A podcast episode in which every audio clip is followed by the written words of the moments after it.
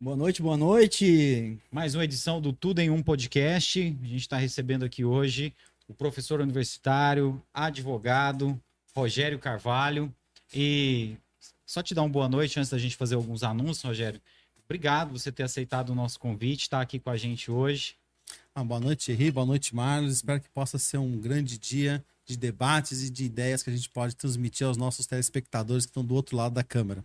Ah, eu tenho certeza que vai Boa ter noite a todos que estão nos assistindo. Boa noite, Rogério. Seja bem-vindo, viu? Obrigado por ter aceitado o nosso convite, estar aqui hoje.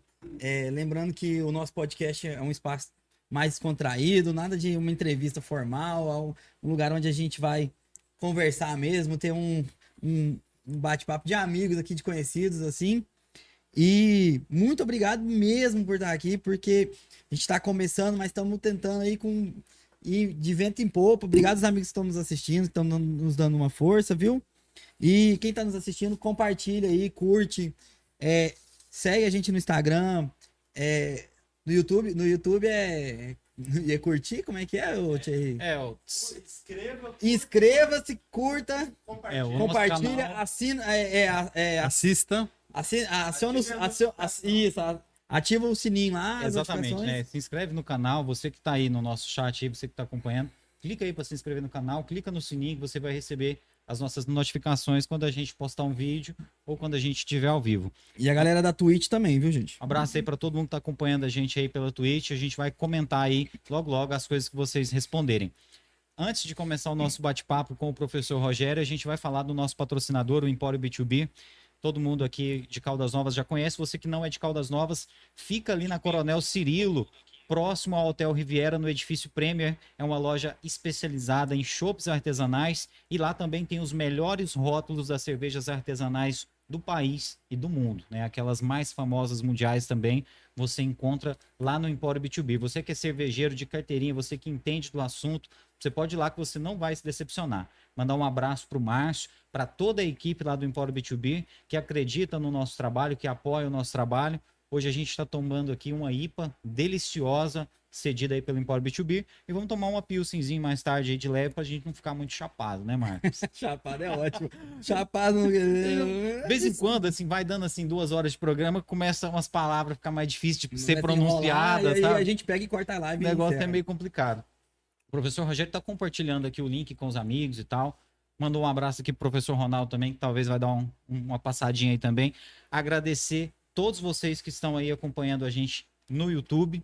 Agradecer o nosso amigo Evandro Alcântara, que está aí no trabalho técnico. Valeu, Evandro. E é isso, né? Marlos, hoje um papo super cabeça, um papo especial. A gente recebendo aí a visita do professor Rogério Já Carvalho. começamos. Ho- Hoje temos um convidado aqui de peso internacional, Ó. né? O, o Rogério já conheceu vários países, até estava me mostrando aqui agora que um amigo dele da Argentina mandou um abraço. Olha Hoje legal. vamos ter gente assistindo da Argentina, da Rússia, da China, do, do E- Brasil, e- do Brasil todo É, e também. lembrar que essa conversa vai continuar né, no YouTube, disponível para você ver quando você quiser. E quem quiser ouvir também, amanhã de manhã já está no nosso Spotify também. Só você pesquisar lá, tudo em um podcast. Quem puder também, segue as nossas redes sociais, nosso Instagram, arroba tudo em um podcast. Acho que a gente pode começar falando disso, Rogério. É, você é um cara muito viajado, você é um cara que, além de ter um conhecimento enorme, ter um, um talento intelectual invejável, você também conhece muitas culturas, muitos países, muitas regiões. Onde é que você já foi, assim, que você, você poderia compartilhar com a gente que você achou legal e tudo? Bom, primeiramente, boa noite a todos e todas. É um prazer estar aqui. É, viagens. A maior viagem que a gente faz é internamente, né? Para poder nos conhecer Profundo, melhor. né, mano? É evidentemente que cultura sempre nos enriquece. Então, desde os países do Extremo Oriente, como China, Japão, Rússia, Tailândia, Malásia, Catar, Emirados Árabes, já fui. É, França, Espanha, Portugal, África do Sul, né? Para dizer alguns países da Europa, da África e da Ásia. Também aqui na América Latina, a nossa, a nossa irmã argentina aqui, eu quero já mandar o meu abraço aos nossos colegas argentinos, a Ornella, hermano. a Rainha Ornella, né, que está nos acompanhando, o Afonso, que está lá no interior da Argentina também, e todos os meus colegas, né, da OEA, é, do CAEP, da ESG, que estão mundo afora espalhados. Seria injusto eu dizer todos os países a- a- aos quais conheci.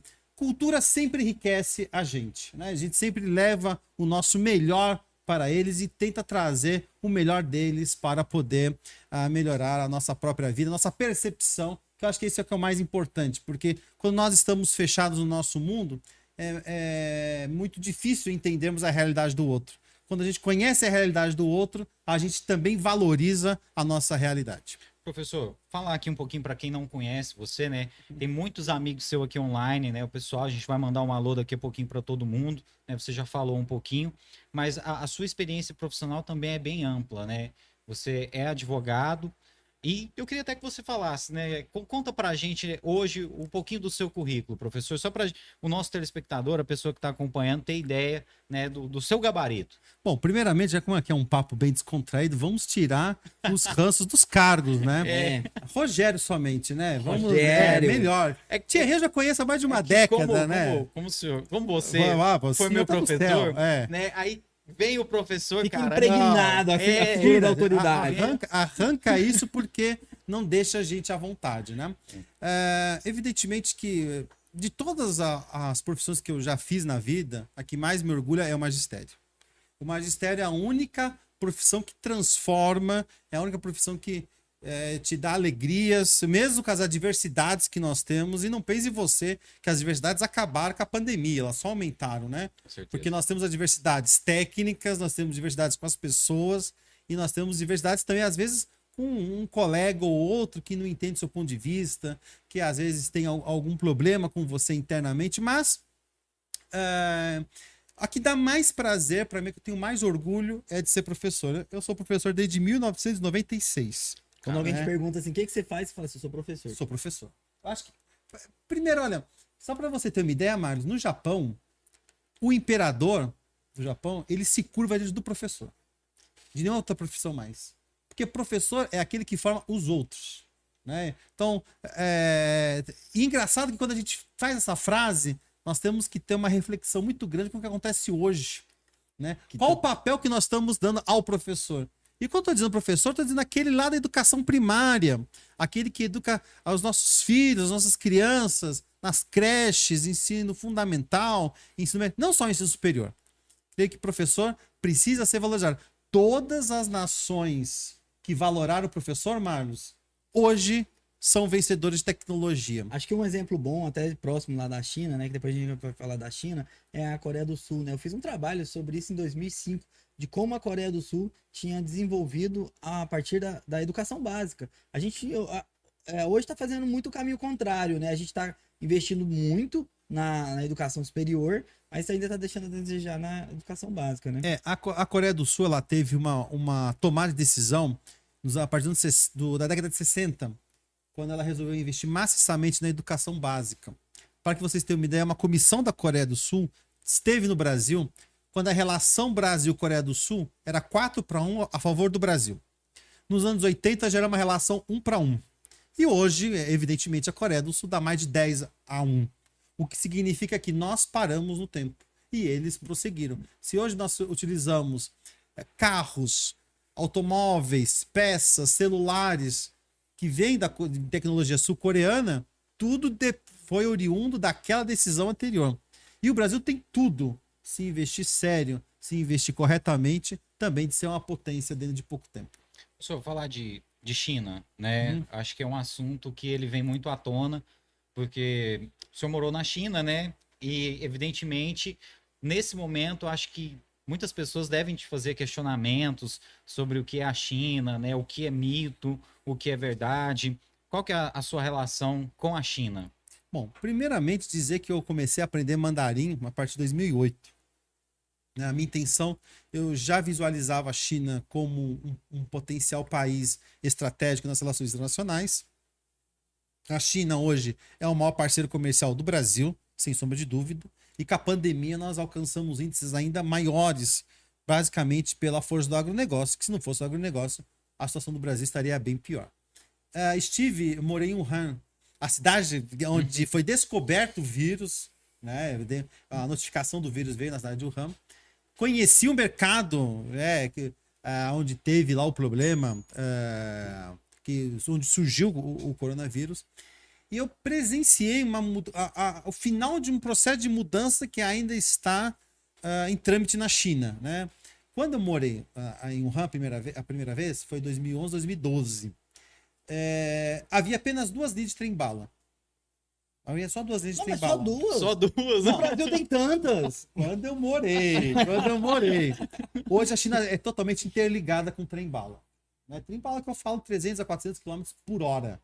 E é né? claro que você já Hoje é andou, né? possível. Já andei, já andei. Inclusive andei até no Megalev de Shanghai, que você faz é, do aeroporto de Pudong, que é- Shanghai tem três aeroportos, né? O aeroporto de Pudong até o centro de Shanghai, ah, em oito minutos. E o trem ele chega a 400 km por hora e é um trem que não se liga nos trilhos. Ele é meio magnético. Ele flutua. Ele flutua. É, Ele flutua. Brasi- Brasília começou, eu acho que em 2007 ou 2008, um VLT lá. E tá lá até hoje, paradinho lá, do mesmo jeito. um- alguns bilhões investidos e jogado fora, tá lá do mesmo jeito. Então, é, isso é uma, uma vertente, sabe, Thierry? Mas uma outra vertente que mais me estranhou é quando eu tive mais a última visita minha à China, que foi em 19, quando eu fiquei um mês em Hangzhou, que é uma cidade até próxima de Shanghai. Ó, você tá- se você estiver inventando esses nomes, a gente vai olhar depois. Pode olhar É, o todo, é- é É a cidade de Marco Polo chegou. Marco Polo Marco esteve em Hangzhou. Naquelas tri- trilhas de comércio. Isso, naquelas na cidade de rotas- comércio. É, porque é uma rotas, cidade né? que tem uma, uma baia muito grande, que é o Shihu, Na que é época- o na Lago época era a Oeste. trilha de comércio da seda, né? Também. Também, né? Também, porque na verdade a seda era interna, é- era, era comércio interno. Essa daí foi nave- navegações que vieram do Ocidente e que chegaram no Oriente. Uma, uma das pontas que Marco Polo chegou foi até Hangzhou. E eu tava com a minha colega, né? Inclusive, quero mandar um abraço, um beijo se ela estiver vendo, a Clarita Maia, lá em Brasília. E que foi minha colega de curso, inclusive. Foi um curso que, diante de vários candidatos, apenas eu, a Clarita e mais uma pessoa conseguimos, em 2019, fazer um curso de um mês em Hangzhou. Isso Que é um- depois que você já tinha morado. depois que eu tinha morado. Isso. E nós, eu gosto de café. Eu de café. Então nós fomos numa cafeteria. A pessoa que gosta de café, vai à cafeteria. Sim. A padaria, enfim. E pedimos um café. Eu falei, não, deixa que eu pago o café, né? Eu peço café, porque fala, eu falo um pouco de mandarim. E eu falei, vou pagar no dinheiro, né? Tava lá com as minhas notas de mal, para quem não sabe, todo dinheiro chinês, é a figura é do mal. Mal de Mao Tse Tung, né? Então, uma célula de 1, 5, 10, 20, 50 e 100. É igual do Brasil, mais ou menos. É o tamanho, diferenciado, cor, mas é a figura do mal é presente. E eu troquei dinheiro, né? Uma pessoa no Brasil falou, Rogério, é, habilita o seu WeChat e põe dinheiro no WeChat. Eu falei, não vou fazer isso. Não vou- eu não vou morar lá, vou ficar é um mês. O WeChat é o, é o WhatsApp deles. Ah, Só que é o WhatsApp com mai- mais funções. Que inclusive conta Você bancária. paga e tal. Tudo. WhatsApp e PicPay junto. É, mas o WhatsApp. É, o WhatsApp é uma criança Não, perto mas do o WhatsApp, chat. o WhatsApp no final do ano passado eles estavam habilitando essa função de você fazer pagamentos pelo WhatsApp É, também. mas- Parece que não colou, não. Não colou porque depois eu nunca mais ouvi ninguém falando Aí você não, sobre não isso. colocou grana na parada. Não, No fui, fui com dinheiro. Fui É. com dinheiro. Falei, não, eu não vou colocar. Mano, Porque se eu colocar mana, o que vai acontecer? Eu vou ter que gastar. Né? Eu tenho dinheiro, tenho cartão de crédito, vou e compro, faço tudo que eu preciso. Quando você chega pra pedir as coisas, tá, tipo, deu lá 20. Ah, você deu uma nota de 100, matemática, né? Vou receber 80. A pessoa fala, não. Não dinheiro. Cartão. não, não dinheiro. Não, não cartão. Pô, e agora? Como não tomar café? Né? Tudo eletrônico. Aí nós tínhamos as nossas. a- o pessoal de apoio lá que fala: não, dá o dinheiro que eu pago pra você. E celular, né? Pi- O chat pay, pim, pim, pagou. Acabou. Metrô, pim, pagou, passou. E- Então, era uma transição. Você podia sair só com o celular que você não precisava de mais nada. Aliás, você só sai com o celular. Acabou o papel moeda. A China vai acabar com o papel moeda. Então, inclusive, recentemente já eles lançaram o e-RMB, né? Que é o ó, RMB, a moeda oficial da China. E eu creio que em pouquíssimo tempo não haverá mais papel moeda. Ah, vai chegar Não um haverá tempo- mais dinheiro. Vai chegar um tempo lá na China que o pessoal tá com um Xiaomi assim, aí acabou a bateria. Joga fora que eu não vou perder meu Eu tempo. acho que já carre- chegou esse tempo. Eu não, chegou, né? eu não vou já perder chegou. meu tempo carregando o celular 4 horas. Joga ele fora. Por aí, já chegou. E, e você fica assustado porque você imagina, num país como o Brasil, onde a internet ainda é passos lentos, meio G, que não pega, não funciona. lenha, né? E lá você, em qualquer lugar, você tem internet. E é simples assim. E todas as transações são feitas pelo celular. Os estabelecimentos lá oferecem internet é, gratuita para você acessar. Porque aqui no Brasil ainda existe um zelo pela internet, pelo Wi-Fi do- dos lugares. As pessoas assim, guarda a senha do Wi-Fi, não passa, às vezes passa só para o cliente mesmo que está consumindo.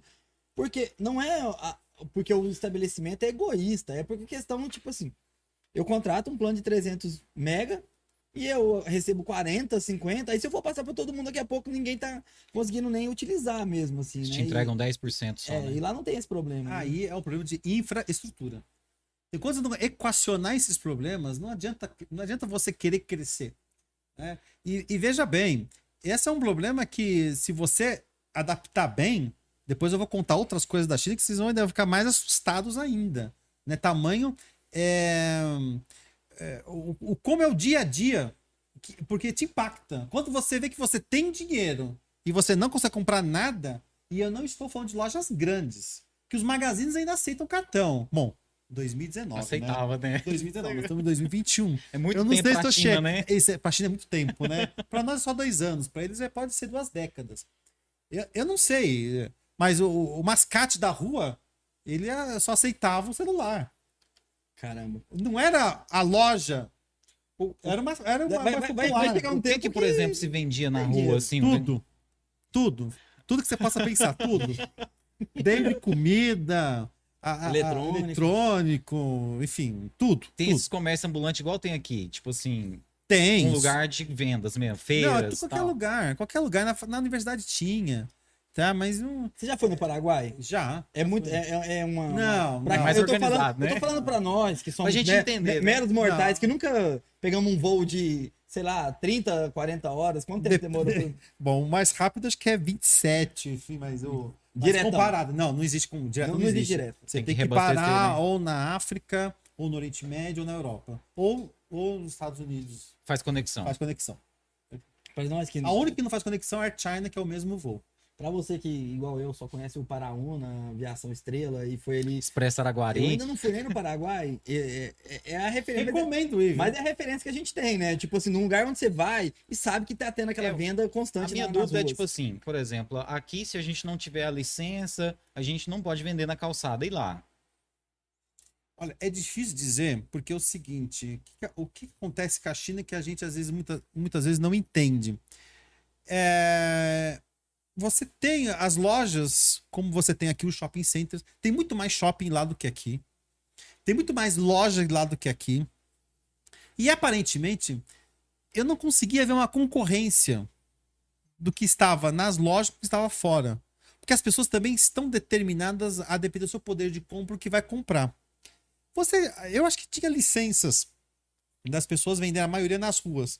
Mas também deve ter quem não tem licença. Só que se pega, a pena é dada. Né? Tem lei. A lei, a lei É, é, cumprida. é cumprida. A né? rigor. Então, a rigor. E como a- tudo também parte para o comércio eletrônico, então você também tem uma transição que ela é feita dessa forma. Quando eu morei, eu acho que tinha mais, vamos dizer assim, pessoas que vendiam nas ruas, mas não era nas ruas em qualquer rua, de qualquer jeito, de qualquer forma. Era, um, era mais organizado. Tinha algumas ruas que tinham comércio. Um distrito comercial, por assim dizer, né? Pode- Pode-se dizer que sim.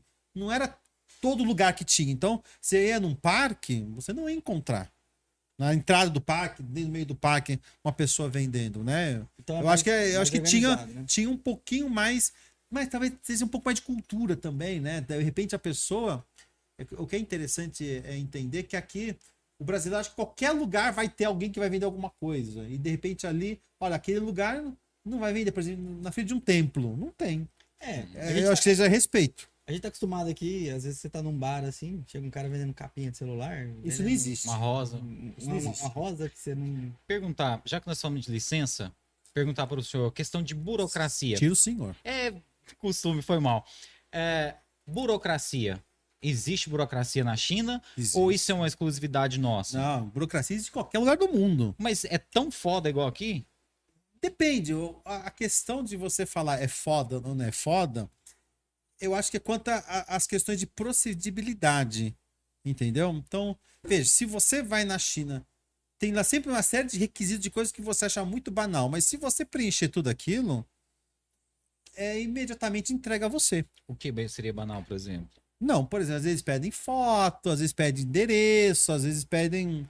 É, Na sua, entra... coisas, na coisas sua entrada lá, por exemplo. Não, é muito fácil. Foi muito Muito tranquilo. fácil, é muito mais fácil entrar na China do que no Brasil. Olha. Muito mais fácil. Primeiro, você chega. na- Bom, isso na última vez que eu cheguei, tá? Porque também as coisas lá A última, vez, a última vez que você chegou foi antes da pandemia. 19. 2019, antes, da, 19, antes da pandemia. setembro. É, uns meses antes da pandemia. Você saiu de lá antes da pandemia. Eu saí em, começar. out- em outubro. E a Sim. pandemia lá começou mais ou menos em novembro, não é, foi? novembro, dezembro. Sim, quando foi o primeiro caso notificado foi dezembro. Mas Só que 2020, um ano depois, né? Não, não, 19. 19. É, não, 2019. Final de 19. É, por isso que chama eu tava em Covid. 19 Ah, não, lá. Você, você tava lá em outubro, então? Eu tava lá em outubro, outubro, eu saí em um outubro. mês antes, um mês É, antes. dois, dois meses antes.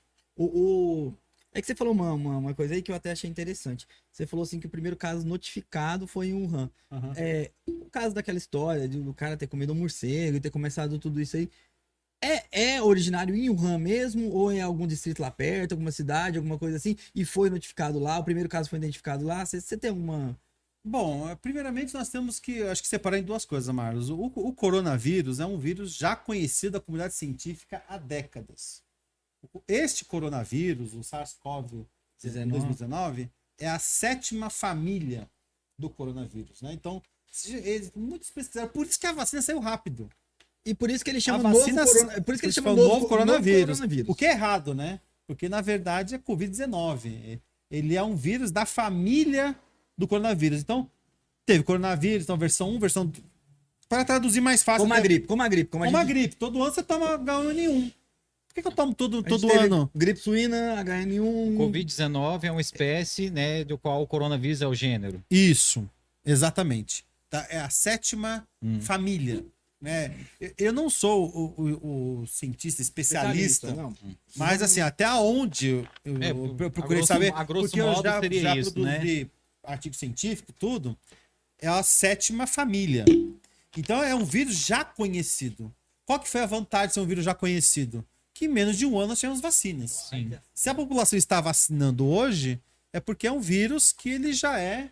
Ele já é, Já é conhecido. Já, já é conhecido. Então, então aquela, aquele argumento, às vezes, que até o governo tem, de dizer assim, ah, essa, o, o, foi muito falado isso em setembro do ano passado, quando o governo não quis a- a- adquirir o vírus, falava assim, a vacina. Adquiriu o ah, vírus? não. desculpa, o vírus a gente o- inclusive o governo adquiriu bastante vírus, né? Se, adquiriu se você bastante. lembrar que eles foram lá nos Estados Unidos adquiriram bastante vírus da, da comitiva deles lá, uns 30 voltaram com vírus, né? Eles Uhum. adquiriram bastante, né? Sim. Eles não quis- quiseram adquirir a vacina né, com um dos argumentos era esse, dizendo assim: é, uma vacina que foi feita em, em 10 meses não tem confiança. Sendo que uma vacina normalmente demora 3 a 4 anos para todas as fases de teste. Agora, eu tô tendo essa informação, como acho que muita gente que tá vendo não sabia. Então, o corona ele já vinha acontecendo em outras formas, né, em outras mutações, simplesmente a- a- até por isso foi mais fácil, por assim dizer, conseguir uma vacina, É, né? porque não é um vírus novo. Novo, né? assim, totalmente novo. O que é novo foi a mutação. Agora, eu acho que uma coisa que tem que ficar muito bem claro para o nosso espectador é que o RAM foi o lugar onde notificou. Porque depois que passar, lógico, a gente está no tempo presente, mas quando for um tempo futuro e fizer as pesquisas desse tempo, pode já, já tem notícias de que já houveram casos nos Estados Unidos, até em Florianópolis, aqui no Brasil, em outras partes do mundo, já das versões do coronavírus. Ou seja, muita gente deve ter morrido de pneumonia quando na verdade já era este coronavírus. A China que detectou o alerta. Entendi. Então, agora, se é evidente que pesquisas ainda vão precisar avançar. Se foi lá no mercado de Huanan, né? Se foi do morcego. Mas uma coisa é certo. Veio do animal essa, é, é, essa mutação e que fez esse contato com o corpo humano e que, evidentemente, nós não tínhamos as defesas necessárias. Mas as vacinas vão trazer essas defesas. Você, você, você é a favor da vacina. Se você, 100%. Você não, não vejo a hora quando você tiver a SUS, me vacine logo. Me Estou patrocina. precisando. SUS, me patrocina, SUS. É, Manda um recebido aqui. patrocina meus roletes. desde que vou lhe usar. É, por aí. Desde que Manda, lhe pode usar. mandar um recebidinho aqui, ó. Chegou aqui, ó, quatro seringas. É, de- Todos da- nós. Chegamos a agradecer É, o pessoal Buta- da Pfizer que Butantan. mandou um recebido É. aqui pra mim. E dizer, aí, já que vamos entrar, acho que daqui a pouco nas vacinas, né? Dizer que o trabalho, tanto do Instituto Butantan quanto da Fiocruz, são trabalhos que, olha, realmente é de tirar o chapéu, porque toda a contrariedade da comunidade eh, local, internacional, a questão do negacionismo, dos problemas que nós temos, ainda estamos avançando. Se não fossem esses dois institutos, qual seria a situação do Brasil. É, não é melhor nem pensar, né? Bom, mandar um abraço aqui, tem muita gente legal aí assistindo a gente. Ó, o comandante Virgílio aí, né? Ó, meu da- primo. da nossa- Vai estar aqui com a gente daqui a Em- em breve, alguns né? dias, já, já confirmei com, Com ele. certeza, vai ser um prazer, viu, Virgílio? Um abraço, viu, comandante. Obrigado aí pela audiência. O Tobias também tá, tá acompanhando a gente. Ó, aqui tem também várias pessoas que são amigas do professor Rogério, aqui, ó. Ioneides Cabral, Carlos Antônio Oliveira, Isadora Gonçalves. ah, tem a. Eu não consigo dizer o nome aqui, professor? A sua amiga da Argentina, como que é mesmo? Ornella, Ornella Rainha Van- Ornella, Vanzilota, né? Anzilota. Mandar um abraço para Alan Azevedo, pro Easy, DJ Easy, que em breve vai estar aqui com a gente também. Agradecer Vanessa Peixoto, Emílio Cabral, todas as pessoas, Af- Afonso Sanches. Oi, professor Rogério, abraço direto da Argentina, né? João Crisóstomo, Crisóstomo, Crisóstomo. Tomou. Maria Eduarda, hello, professor Rogério, Márcio Faria Ramos. Bom, são essas pessoas aqui, o Charles Junqueira, todas as pessoas que estão acompanhando a gente aí, muito obrigado.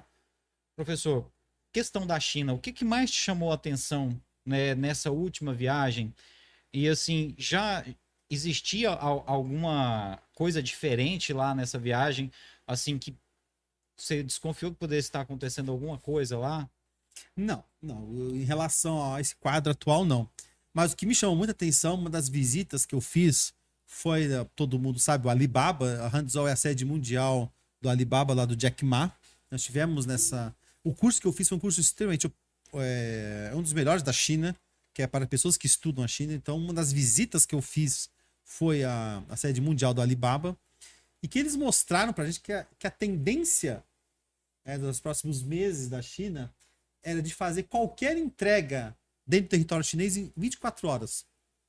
E de qualquer entrega no mundo em 72 horas. Nossa, no mundo. No mundo. A não ser que o canal do Suez esteja parado, né? Não, mas aí é que, aí é que tá. Quando você vai entender a iniciativa de Belt and Road Initiative, que é a nova rota da seda, tanto a marítima quanto a, A aérea. a, a terrestre, Ah, sim. o que, que preconiza isso? Qual que é o grande, qual é- qual que é a grande sacada da China hoje? Eu vou promover um grande desenvolvimento global. Então é ferrovia, é infraestrutura, é o que ela está querendo fazer no Brasil, né? Mas lá já faz nos países da Ásia, em países da África. Você já comprou alguma coisa da China? Nossa. Né? Ó, eu tô perguntando Não, pra esses Não, microfones. tudo tem aqui é eh, da tudo- China. Essas câmeras que estão transmitindo, esses Ok, fones, então pergunta- algumas coisas. Pergunto pra vocês, de onde veio? De onde veio? A matéria-prima? Não, a, a sua, a sua encomenda. Você prestou atenção de onde veio sua encomenda? Não, a gente não Ah, tem essa, aqui essa cada- informação. é, né? pelo menos assim, ó, o, o último vendedor, né? Foi aqui no Brasil, a gente comprou muita coisa pela internet. Não, não, tudo bem, É. mas de onde veio? Por exemplo, você foi lá no site, é, é, eu falo Alibaba, mas sempre esqueço no Brasil, é o Mercado AliExpress. Livre, É, AliExpress. AliExpress, é, Amazon, é, Mercado Livre. Tá, mas vamos pensar na, na, no, na no AliExpress. No AliExpress, que, é- que é você, o... está, você está comprando de um site chinês. Ou de um site que tem uma vinculação com o chinês. Sim. Mas a tua mercadoria não saiu da China. Não, né? Não, você vai ver na carta, veio da Suécia, veio da Itália, veio de algum lugar do mundo. E esse produto vai para a? China e, é- e é não, distribuído? Não. porque exatamente essa iniciativa, ela preconiza como se fosse, vou falar grosso modo aqui, criar grandes galpões no mundo. Então tal produto vai estar na Suécia. Ah, vai para o Brasil, então sai da Suécia. Ponto estratégico. Ponto estratégico. Distribuição. Distribuição. São- São, são- grandes CDs no mundo inteiro. São Paulo hoje, eu fui em São Paulo no ano passado, eu Hum. vi muitos edifícios lá que não tem nenhum tipo de de identificação, são Hum. grandes galpões mesmo, assim que. Até porque não, não, não há necessidade nem de ter identificação. Aí eu perguntei para pessoas que moram lá, que têm mais entendimento, assim, eles falaram assim: isso aqui são galpões que armazenam produtos que podem ser pedidos e, e tem, Não. e tem uma. é, tem uma possibilidade muito grande de, de ser pedido. Então, tipo assim, se, vamos dizer, esse celular, ah, o pessoal compra ele muito pela internet e tal, o pessoal aqui do São Paulo, região Grande São Paulo, estados vizinhos, é, consomem muito. Então, eles não esperam a pessoa ir lá e fazer o pedido no site para poder ele pegar, sair da China, mandar para de navio, chegar no Porto de Santos e aí fazer toda aquela Desembaraço. não. Tá lá. Entendeu? E aí, quanto mais as pessoas pedem, mais eles renovam o estoque. Sim. É, é, eu, e São Paulo, e em São Paulo, em São Paulo já tá perto da gente aqui, É né? por aí. É a questão da grande é, logística global. Pode produção ser da China, não interessa, mas ela faz a redistribuição dependendo do lugar de onde você estiver que é mais próximo. Até para você ter essa um, um real time do, do, do, seu produto chegar nas suas mãos, que eu acho que é isso que é o mais importante. Então, quando eh, você pensa assim, quando eu morei, eu mandava pacotes né, de 20 quilos de material, livros, cadernos, demorava três meses de navio. Mandava de lá para o Três Brasil. meses pra- de lá para o Brasil, da faculdade para cá. Hoje não demora mais isso. Mas se eu tiver no meio do caminho, demora muito menos. Então, perceba na próxima compra da onde que vai vir o seu produto. Muito provavelmente não vai vir. Não. Não, vem da China. É difícil vir da China. Pode vir da Tailândia, do Vietnã, do Japão. Isso é tudo questão de logística mesmo. logística. Para diminuir custo, etc. Sim. É. Agora, internamente, tem uma coisa que é mais engraçada ainda. Quando você vai comprar alguma coisa, olha, eu vou contar uma história aqui pra vocês. Um dia resolvi na China, eu e minha amiga Carol, Carolina, lá de Araraquara. Carol, se você estiver vendo, um grande beijo pra você. Decidimos fazer caipirinha. Porque a gente foi num bar, ah, a gente tinha vários bares, né? Diversão de, de estrangeiro em bar. E a gente viu lá caipirinha. Ca Caipirinha. caipirinha. é, Na China. né? Aí você começa a ter medo, bom, do que, que é essa do que, que é esse trem aí, né? Daí fala, vamos no mercado. No Walmart, lá tem Walmart. Lá tem Walmart, Carrefour. Tem, tem, tem. tem Mesmo sendo como, tem, comunista. é chinês, né? Meu filho, comunista é o nome do país, capitalista é o sistema. Tá? Eles são muito mais capitalistas que nós. Lá chama Mas o República rei- Comunista da Não, China. República Popular da China. Ah, não tem É comunista. comunista. Ela é comunista. Sistema político comunista. Mas, se eu soubesse, eu vinha com o meu, meu, meu gap do mal em sua homenagem, tá? Eu tenho um gap do mal que eu adoro. Mao Tse Tung? Mao Tse Tung. Tung. É, Nossa, Mao Tse meu Tung. chinês tá bem, Eu bem, gosto, bem gente, eu gosto, tá? Antes que me perguntem, eu gosto. É uma coisa meio de louco, né? No país co- comunista é tudo dinheiro, é tudo negócio, é tudo comércio. É a tradição do chinês é o comércio, né? Ele sempre. A China, olha, vou falar uma frase aqui. A China sempre foi dona do mundo, senhora do mundo. Ela só está voltando à posição que é dela de direito, né? Lembra da guerra do ópio, quando a- o Reino Unido tentou entrar à força, que introduziu o ópio para enfraquecer a China. É, e hoje já tá voltando ao lugar dela. Desde a época é de Marco Polo, da Mongólia, daquela época miliante. Já era muito mais forte. É porque, que na os verdade, a gente tem uma. A gente, é, a gente tem uma educação ocidental, né? Em que a gente acredita que a Inglaterra, a Portugal e Espanha mandavam no mundo, porque, assim, quem teve uma educação é, tradicional que a gente teve nas escolas, se fala na China. Não, não tem esse negócio do, do Oriente, falar da cultura oriental, do Japão, da China, dos países na, naquela época, né? Então a gente é meio Sabe, alienado sabe isso. qual que é engraçado? Quando você estuda história, é, aí vai uma crítica não aos professores, muito pelo contrário, mas dos livros didáticos, é que a Europa sempre existiu. O Egito sempre existiu. Aí o resto foi vindo. A América foi descoberta, a Austrália foi descoberta, a Antártida foi descoberta. Peraí, isso sempre teve. A China sempre existiu. Aliás, é muito mais antiga. É, porque, porque a, a nossa, a nossa história começa com Jesus Cristo. Vamos dizer assim, tem pessoas que, vo, é, é, que você fala pra ele assim, algumas pessoas bem é, fechadas, assim, que dizem, você fala pra ele assim, ah, o ser humano 6 milhões de anos atrás, não sei o que, tantos milhões, milhões. Não, o ser humano não, mas o, o mundo há 6 bilhões de anos atrás, o ser humano há não sei quantos mil anos atrás, a pessoa fala, não. É dois mil anos atrás. Pra, pra algum, e, e para nós é meio isso. A gente conhece o mundo pós-Cristo, né? E pós-Cristo não. Da- do, do Velho Testamento pra frente. É como se não existisse nada antes do Velho Testamento. Como se existisse só aquela região ali da Galileia, do- daqueles caras quatro lá que a gente. Eu não sou um cara muito saber da Bíblia, mas. E depois.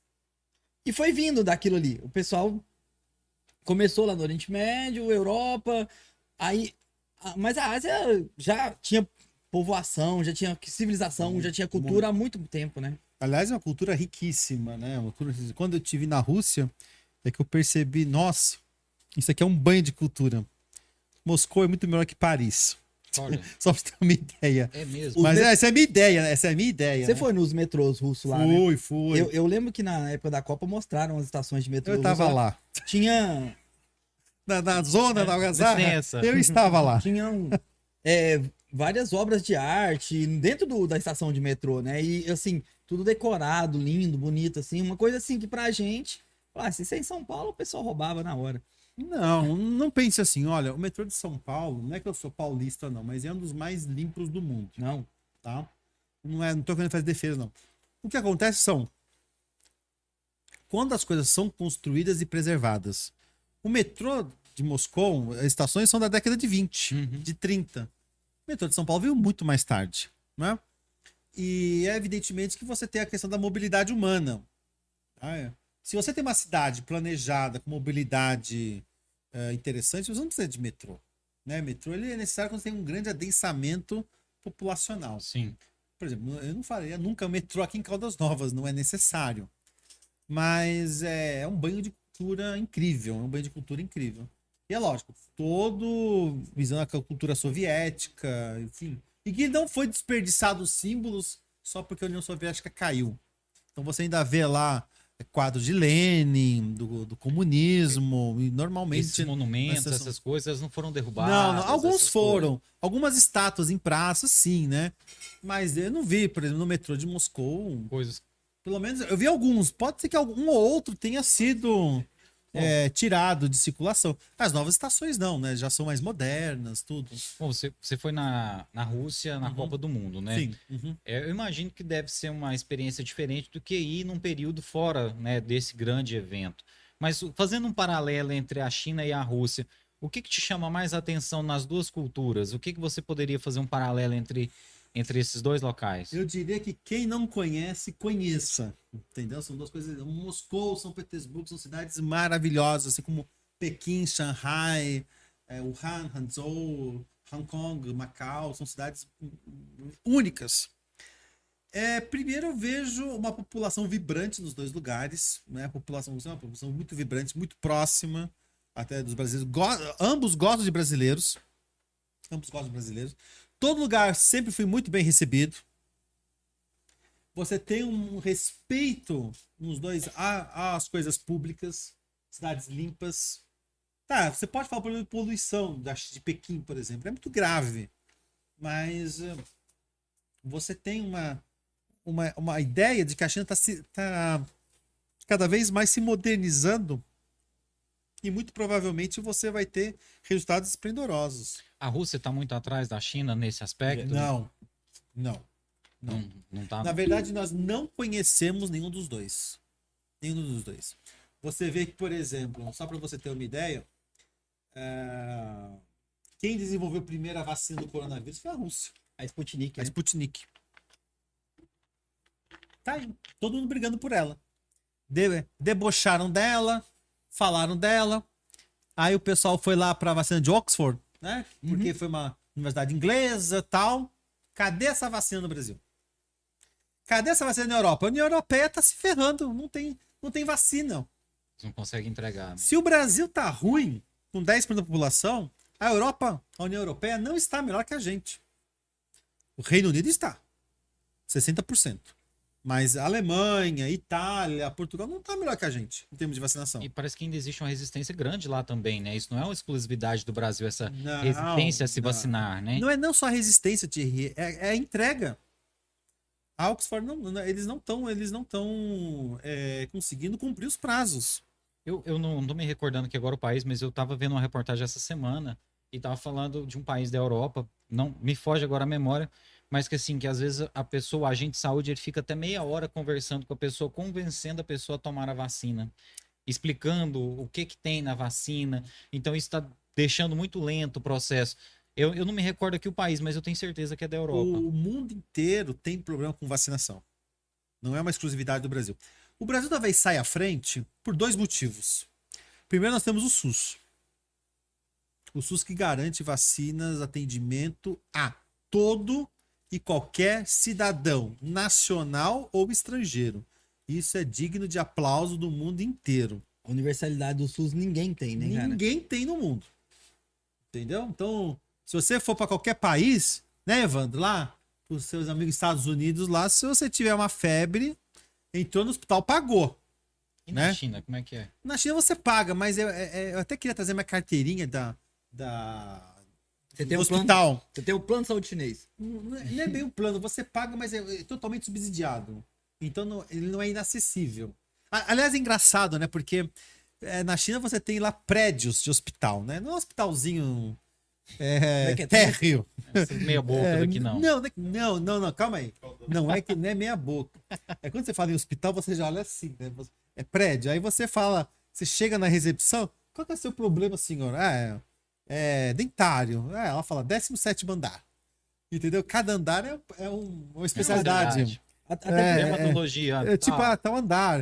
E até eu porque fui- são realidades diferentes. A China hoje está com um bilhão e meio de pessoas. A China tem é, um, um sexto, um sétimo da população mundial dentro de um país, né? Uhum. A- a- então, assim, tudo lá é grandioso, é a gigantesco. realidade é totalmente. Se, vo- se você vai criar um hospital de uma, de uma cidade lá, a, a população é muito grande. Se você fizer um, um hospital de três andares, não atender ninguém, não dá para poder. É, mas o problema é que lá não tem só hospital, né? O problema é que lá tem vários hospitais. Vários. Só o Han tem mais de 40 universidades. E quantas pessoas? Quantas pessoas? Você sabe mais ou menos? A grande, o Han deve ter uns 8 milhões. pessoas? 8 milhões de pessoas.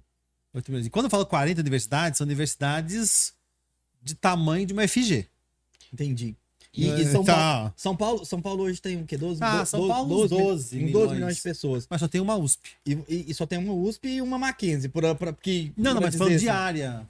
Diária. Sim, diária. Diária, tô falando diária. Porque, é lógico, são coisas que não dá pra comparar.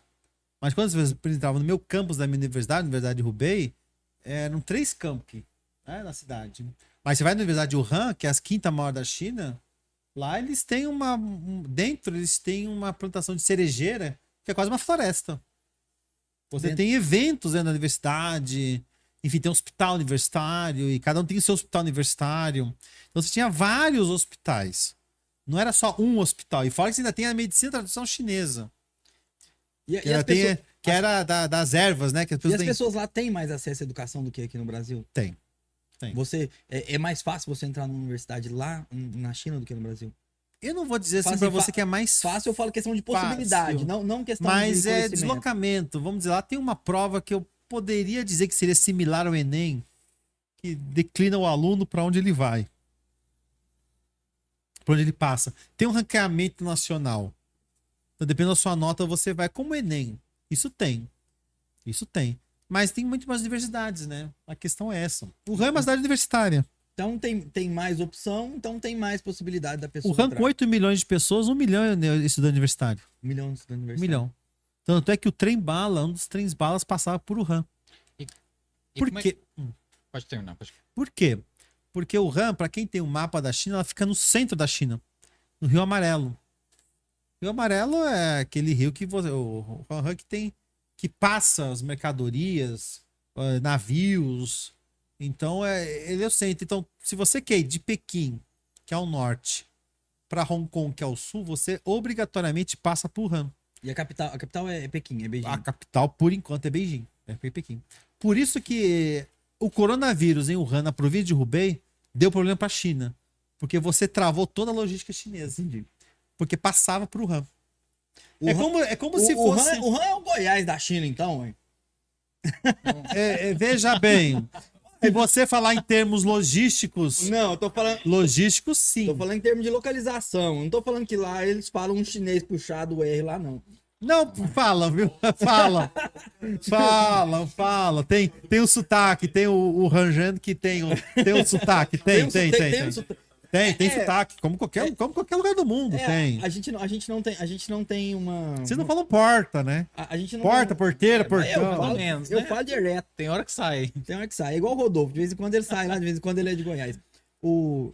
Eu tava na, na Turquia no ano passado e lá eu tive uma, uma experiência muito interessante, né? Que eu achava que tava manjando dos inglês, né? Pra poder conversar. E aí você ia conversar com a pessoa, a pessoa era da Espanha, a outra era da França, a outra pessoa era da Austrália. E cada um falando inglês. Aí a pessoa conversava comigo assim, aí eu falava assim, não, mas ele não tá falando inglês, né? Aí eu, eu reconhecia e falava, gente, o cara tá falando inglês, só que ele não tá falando. Você já tinha perdido. ele não tudo, tá né? falando inglês. Eu, eu, eu aprendi na faculdade, né? Que, eu fiz a UFG, você aprende lá o inglês britânico, de Oxford, né? Então. É, não, não, não, não que eu domine, não que eu. Mas assim, é diferente demais, é diferente demais. E aí a gente descobre que cada língua e cada região tem uma. é, é, um sotaque mesmo, assim. Esse É. negócio é interessante. Essa questão aí, por exemplo, de idioma, né? Você Uhum. foi pra lá estudar mandarim na primeira vez. Uhum. Mas como é que, é que eles enxergam os idiomas estrangeiros lá? Como é que é a atenção que eles dão?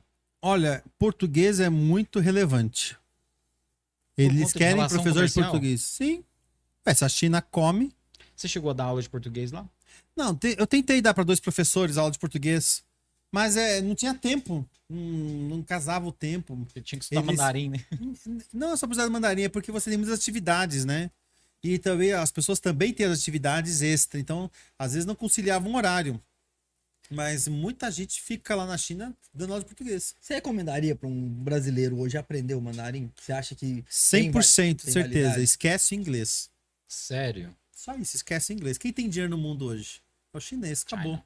Não, e o inglês, o inglês ele, ele passou a ser a banalidade, né? Ele passou a ser O o. básico, né? O básico. Tem que ter, né? É, eu não diria banalidade. Nenhuma língua é banalidade. Não, Por eu, exemplo, digo, quando eu fui a Moscou... eu digo para um currículo. quando Se você, você Moscou- coloca no seu currículo assim, inglês é intermediário, não vai chamar atenção. Se você colocar lá assim, Fluente. mandarim básico, o cara já fala, opa, Opa! Quem, quem, quem, quem que é esse cara? Bom, tudo bem, é, é o meu caso. Ah, Sorry, né? sorry, sorry, sorry.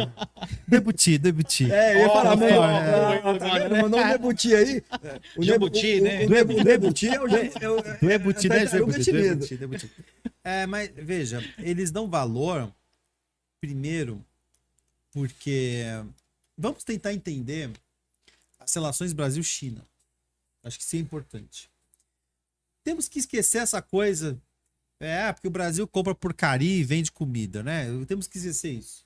O Brasil é um país agrícola. É um país do agro. Isso é ruim? Não. O que, que é ruim? É quando você, por exemplo, exporta o grão de café e vai comprar o café solúvel da Alemanha. É. Isso que é o ruim. O maior produtor de café do mundo é a Alemanha. Por quê? Porque ela compra grão do mundo inteiro, torra, faz Beneficia. solúvel, beneficia, sem ter um, um pé de café. Então esse, esse é o lado ruim. O- a nossa pauta exportadora ela está muito calcada no, no agronegócio. Um estado forte no agronegócio é o nosso estado de Goiás. Aí você poderia perguntar, por que, que não vai para frente? Né? Não só o estado como o Brasil, por que não vai para frente? Porque podemos vender mal, o preço das commodities no mercado internacional pode estar ruim. E aquela coisa, a gente vende banana para comprar satélite. Então qual que é o nosso problema? A gente, A gente a não gente consegue- vende quatro containers de banana para comprar um microchip. Por aí. Qual que é o nosso problema? Nós não investimos em tecnologia. Não adianta você bater recordes de produção agrícola ano a ano. Todo ano fala, olha, Brasil vai bater recorde. Brasil bate. Todo ano o Brasil bate recorde. E a tendência é que nos próximos anos o Brasil bata mais recordes ainda. Mas por que esse dinheiro não chega? Por que que a melhoria não chega? Porque nós ainda não temos. Dentro, va- va- vamos supor uma fábrica. Eu contrato brasileiros para fazer o serviço de frente de meio, mas a chefia não é nacional. Sim. Então o lucro Ah, Uma, pra região, uma região mesmo que a, gente, que a gente tem aqui próximo, que é Catalão, que tem Mitsubishi, que tem multinacionais lá, eles empregam, sim, a mão de obra, até tem uma mão de obra mais bem paga do que a nossa, a nossa cidade aqui. O pessoal que trabalha lá ganha bem, mas a chefia chegou de gerente, supervisor, CEO pra cima, Uhum. é tudo estrangeiro, entendeu? Então, assim, nós ainda não chegamos, estamos evoluindo, mas não chegamos nesse patamar para eles, deles dizerem assim, não, podemos lá contratar um brasileiro, colocar no, naquela posição que ele difícil. E já, e já virou assim uma coisa, né? Que todo mundo já sabe isso, né? Essa questão. Brasil não tem mão de obra qualificada. É verdade? É verdade. Mas não é porque o brasileiro não tenha condições. Que não é oferecido o suporte a ele. País que fecha escola tem que abrir o quê? Presídio. Como é que você eh, vê, enxerga um país que não investe em educação, um país que não, não muda a sua sistemática, eh, não tem curso, não tem vaga. Aí você vê o retrato por aí. Né? Então, Hoje é, a gente falou aqui do, do português na China. Com relação a, por exemplo, inglês e outros idiomas, que, qual que seria a importância ali, num, num grau de relevância dos idiomas lá na China, os idiomas estrangeiros? O que, que eles dão mais atenção? Thierry, por incrível que pareça, eu- não vou saber dizer exata, é, exatamente essa pergunta, mas alguns dados eu posso te dar que pode aclarar isso. Ah, a China tem Macau. A língua oficial de Macau é português e chinês. Foi colonizado por portugueses, né? foi- foi descoberta e colonizada por portugueses. Todos os edifícios públicos de Macau têm o nome português. Todas as ruas têm o seu nome português. Se eu for num correio de Macau e falar bom dia, tudo bem, a pessoa vai entender. Muito louco. A moeda é escrita em português e chinês. Os preços são escritos em português, todo, todo lugar. Então eles têm um apreço. Por que, que eles não querem perder isso? Eles sabem que é um contato que eles podem ter com o Brasil, que vende comida para eles. Que faz parte Pô, dos BRICS. Que faz parte dos BRICS também. Mas, E- é, mas, essa, mas o Macau é mais antigo que uma- o BRICS. Mas os BRICS parece que deu uma caída, né? Bom, bom. Principalmente depois Não, agora esse- de esse- 2018, Culpa de né? quem, né? Culpa de quem? Esse governo que a gente tem, quem? esse governo que a gente tem, e até uma coisa que eu quero retomar aqui que você estava falando, é uma ironia que eu vi muito grande. Quando o vírus chegou, né, com tudo, alguns países e alguns meios de comunicação começaram a usar vírus chinês para para denominar a Uhum. Covid-19 e até foi muito condenado pela ONU, pela OMS de usar esse, esse, esse termo vírus Uhum. chinês, né? E o Brasil, em certos momentos, usaram alguns meios de comunicação, alguns veículos de comunicação e até o próprio presidente chegou a usar Uhum, esse termo. E a ironia grande uhum. que temos é que em Manaus o vírus sofreu uma mutação, talvez até pela própria característica da população que vive lá. É, eu, na minha opinião de leigo, eu acredito que, tem, que possa ter alguma coisa a ver com a, a questão é, genealógica, né? A questão do, do, do pessoal que vive lá, se for parar para poder pensar na época que os espanhóis chegaram na América Latina e, e as doenças foram se proliferando, ainda temos um sangue indígena muito forte lá. E, e eles demoraram muito tempo a ter contato com vacinas, com, rem- com, com remédios, né? Não que eles precisassem disso, é porque não precisava, foi porque os portugueses e os espanhóis e outros povos europeus chegaram e dizimaram com as próprias doenças que trouxeram, né? Tal, e o que, que aconteceu depois disso, dessa mutação que, que existiu? Em alguns países da Europa e até da América, é, começaram a se usar a denominação vírus brasileiro para a questão do vírus que sofreu mutação no Brasil, que era ele é mais rápido, é- é- mata mais rápido as pessoas, é mais violento e a- o jogo se inverteu, né? A gente paga, a- acabou que quase que aquela história que usa-se muito em Goiás, pagou a língua, né? Por dizer assim, a gente estava usando, a gente não, né? Alguns meios estavam usando o vírus chinês e agora virou o vírus brasileiro que estava matando pessoas que tá nessa segunda onda. O a China ela ainda sofre, né? Muito por pessoas dizerem, né? Essa questão, se fala assim, o vírus pode ter sido produzido lá. Já foi comprovado que o vírus não foi sintetizado, que ele aconteceu. Essa própria questão que você falou agora que é interessante do vírus ser mais antigo do, que- do que a gente imagina, ele só sofreu uma, uma mutação. É, você acha que vai demorar muito tempo para a gente poder. Com, com as- vamos entrar um pouco na política aqui, não na política Oba! na, na, política, Oba. na política nacional. Eu tava vendo hoje uma questão muito, muito interessante. O, um, um jornalista falando assim sobre a questão das, da- das pessoas poderem comprar a vacina, a- a- é, tanto empresas privadas quanto pessoas físicas, né, que têm condição de comprar vacina. Tem dois lados. Primeiro, você pensa assim, ah, se a pessoa que tem condições, a pessoa mais rica, pode comprar vacina, desafoga o SUS. Mas tem um outro lado que eu, que eu não tinha pensado, que eu vi esse repórter falando hoje, que eu achei bastante interessante. É a primeira vez que nós todos, os pobres e os ricos, somos colocados no- na mesma bandeja aqui, aqui no Brasil. É o mesmo, é, é aquela, talvez, esse sentimento de, uni- de unidade, de, de, Igualdade. de igualdade possa causar uma, uma transformação, né? Por assim dizer. Não adianta você ter o dinheiro. Você vai ser vacinado quando chegar Vai a ter hora que de pegar você a vacinar. fila igual todo mundo. Vai né? ter que pegar uma fila igual todo mundo. Não importa se você tá de uma Land Rover ou se você tá num, num Fusca na fila. Você vai pegar a fila igual todo mundo. É, eu queria que você comentasse um pouco sobre isso daí. Bom, são muitas coisas, né? Bom, primeiro vamos tentar. Se eu esquecer alguma coisa, você me Hum. provoca, porque Vamos falou lá. em política, adoro política. Adoro. Primeiramente, é, eu acho que a questão do vírus chinês já está superado isso. Já. Sim, Né? sim. É, talvez a história vai comprovar que não teve nada disso. Foi o, o ranking, a primeira notificação, assim como nós tivemos notificação em Manaus, Rio de Janeiro, agora ontem a UFMG já descobriu uma nova variante. As variantes são ah, ah, possíveis nos vírus. Veja, por exemplo, o HIV. Por que, que não descobriu a, a cura do HIV? Porque ele muta. Quando o cientista chega perto, mutou. Né? E vai indo assim. Agora, se talvez tivesse o mesmo investimento Do para o HIV do que já teve para Covid, talvez já liquidasse o negócio. Talvez tivesse Mas- mais uma vacina. Mas né? isso ainda é uma questão ainda que cabe Não- outra conversa. não vamos entrar. Depois um dia É, a gente fala a gente- disso. é, um dia a gente faz isso. Agora, a gripe. Todo mundo tem vacinação da gripe. Por quê? Porque é muta. É mutante. Então o vírus é mutante. Então, do mesmo jeito que, eu, como eu disse, mutou lá atrás e agora nós vamos ter mais mutações, o que, que indica isso? Que a vacinação tem que ser em massa para evitar essas mutações. Porque vai chegar uma hora que as vacinas que estão aí no mercado, elas não vão cobrir essa mutação. Até agora elas estão cobrindo. Vai ser, Recentemente, né? a, a, a Coronavac, ela, é, é- ela consegue captar a P1, que é de Manaus. Mas tem uma certa resistência quanto brit- à variante britânica. É, é, essas, essas mutações, elas indicam maior virulência. O que, é maior virulência? Se eu tivesse uma probabilidade de passar de 1 a 10, essa probabilidade chega a ser 2 a 10. Você entendeu? Então, é, por isso que você tem maior número de casos hoje. E que se é lógico, esses dados que não são expostos são totalmente equivocados.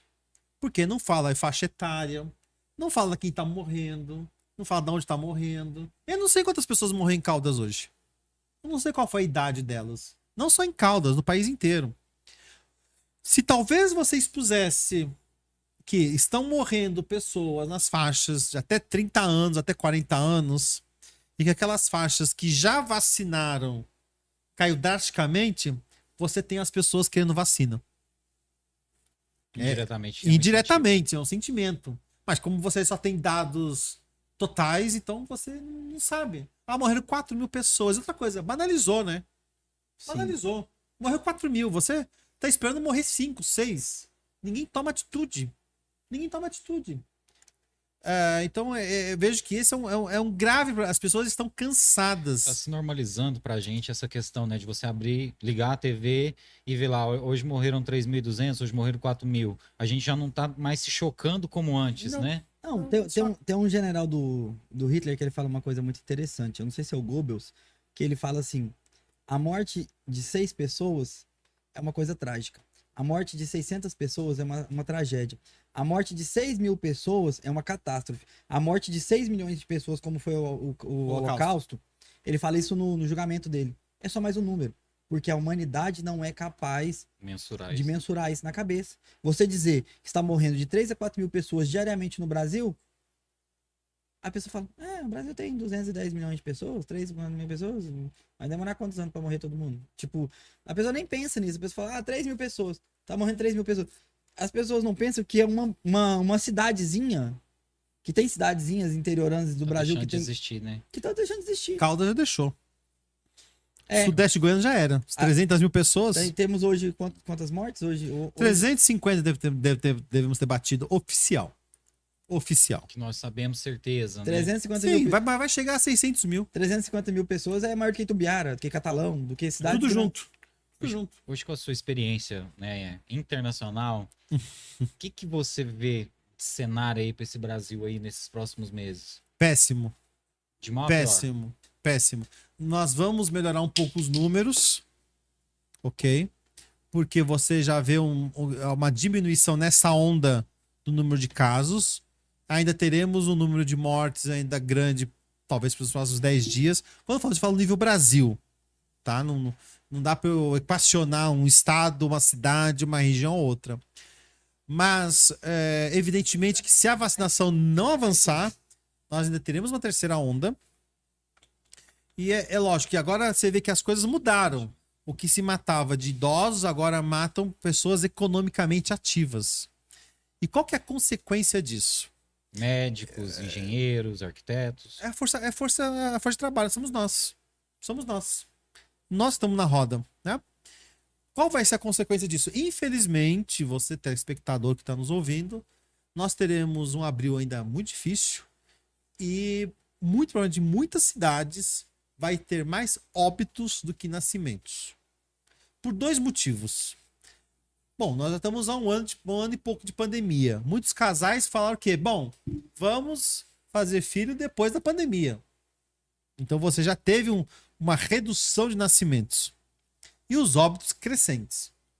Então, para você voltar a ter o nascimento em número crescente, você tem que acabar com a pandemia. Então, você vai ter os próximos nove meses nascimentos ainda em queda. Se as mortes mantiverem nesse contágio que está, você vai ter, um, vai ter uma desproporção, você vai ter uma diminuição da população. Isso vai gerar nas próximas décadas uma geração de menos pessoas. Isso, E, e esse, esse é o problema que ninguém está falando. isso causa algum desequilíbrio na Vai causar. economia? Vai causar porque você vai ter ainda pessoas como nós que vamos chegar numa geração, uma geração não, uma idade e que vamos depender dessa geração que hoje está nascendo e que não está nascendo. Sim. Então qual que vai ficar o fator previdenciário lá na frente? Uhum. Daqui 40 anos a Ninguém gente tá tá, querendo, falando a isso. gente tá querendo aposentar e não vai ter essas pessoas Não vai ter quem vai trabalhar pela gente. Falando nisso, ó, vamos, vamos puxar um assunto aqui que a gente até falou. um Fora pouco os órfãos da pandemia, tá? Isso, Os órfãos da da pandemia. Nossa, que é. A gente puxou, puxou, puxou em off mais cedo. Durante muitos anos, a China teve a política do, do filho único, né? Ah, de preferência, um- um filho homem ainda, né? Sim. Isso teve efeito, a gente já tá falando de, de É. efeito, teve efeito. Você percebe isso lá. Tem muito homem na China, Tem. tem, tem muito é, casal, porque se junta duas pessoas e tem um filho único, passa 20 anos, tem, junta duas pessoas e tem um filho único, isso faz com que cause um impacto. Na né, verdade, economia. a verdade, a filha- a política do filho único não era aplicada em todas as províncias da China.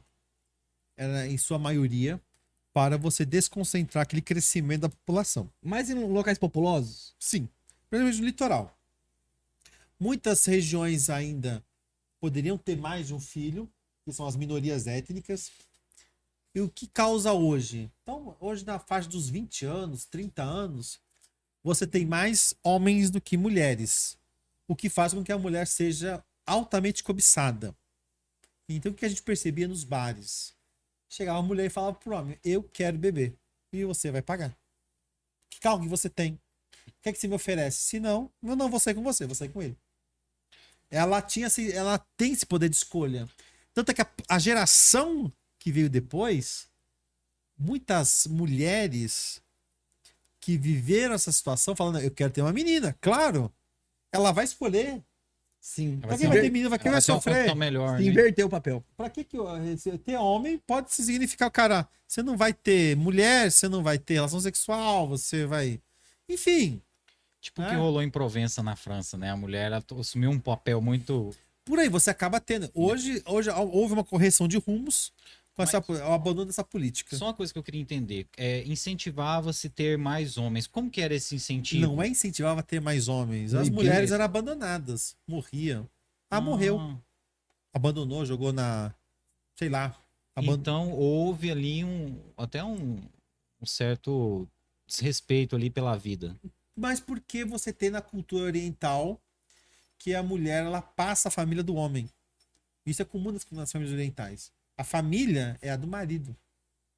É Uhum. o papel patriarcal ainda acima do matriarcal. Aí hoje isso se virou contra o próprio, o próprio governo chinês. Existe Não, alguma na coisa verdade, que já havia um planejamento. Eu, eu acho que já havia o próprio planejamento de você reverter isso.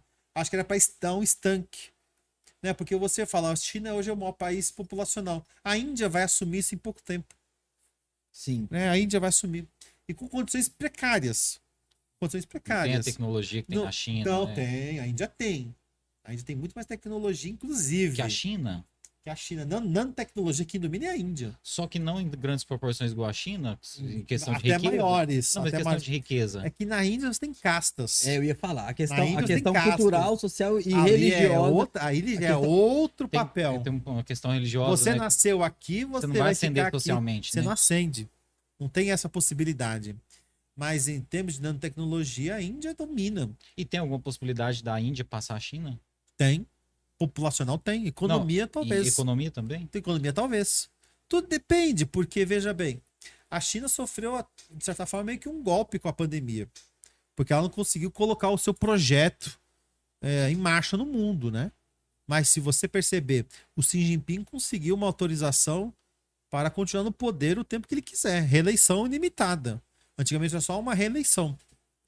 Então prevê-se que ele vai continuar mais tempo no poder para colocar o seu plano em marcha, que é a, a Belt and Road Iniciativa, a Rota da Seda, para trazer progresso para o mundo inteiro. Nós estão, estando inseridos aí no, no BRICS, a gente lucra alguma coisa com isso ou a gente vai só, só o fornecedor primário de alimentação? Veja, Thierry, quando você fala fornecedor primário, é o essencial, né? Povo Eu- que eu- não come, É, não, mas assim, o que eu falo, fornece-. Quando eu falo assim de fornecedor primário, é porque igual você deu o exemplo da Alemanha. Hum. Né? Aqui ainda falta tecnologia, investimento para a gente talvez vender um produto com valor agregado, né? Então, assim, cabe a gente mesmo, no grosso, é o, o produto primário, né? Então, assim, por isso que eu falo que às vezes a gente ainda está engatinhando nesse sentido. É, mas aí não é o país que compra de você, é aquilo que você quer vender. Se você falar, vendo café, vendo grão de café, pode falar, opa, eu compro teu grão de café. Não, eu compro, eu já- eu te vendo café pronto. Você vai querer comprar ou não? É a lei da oferta e da procura. Quando o Brasil se coloca nessa posição, olha, quando eu cheguei a Goiás, 2001, o forte aqui, o que, que era? Cana, Cana de açúcar. cana de açúcar. Qual que é o forte hoje? Soja. Soja. Mas por que mudou? Porque o povo mandou mudar? A população daqui. Você, você come soja? Não, você é toma leite de mercado, soja? É É o mercado. Mercado.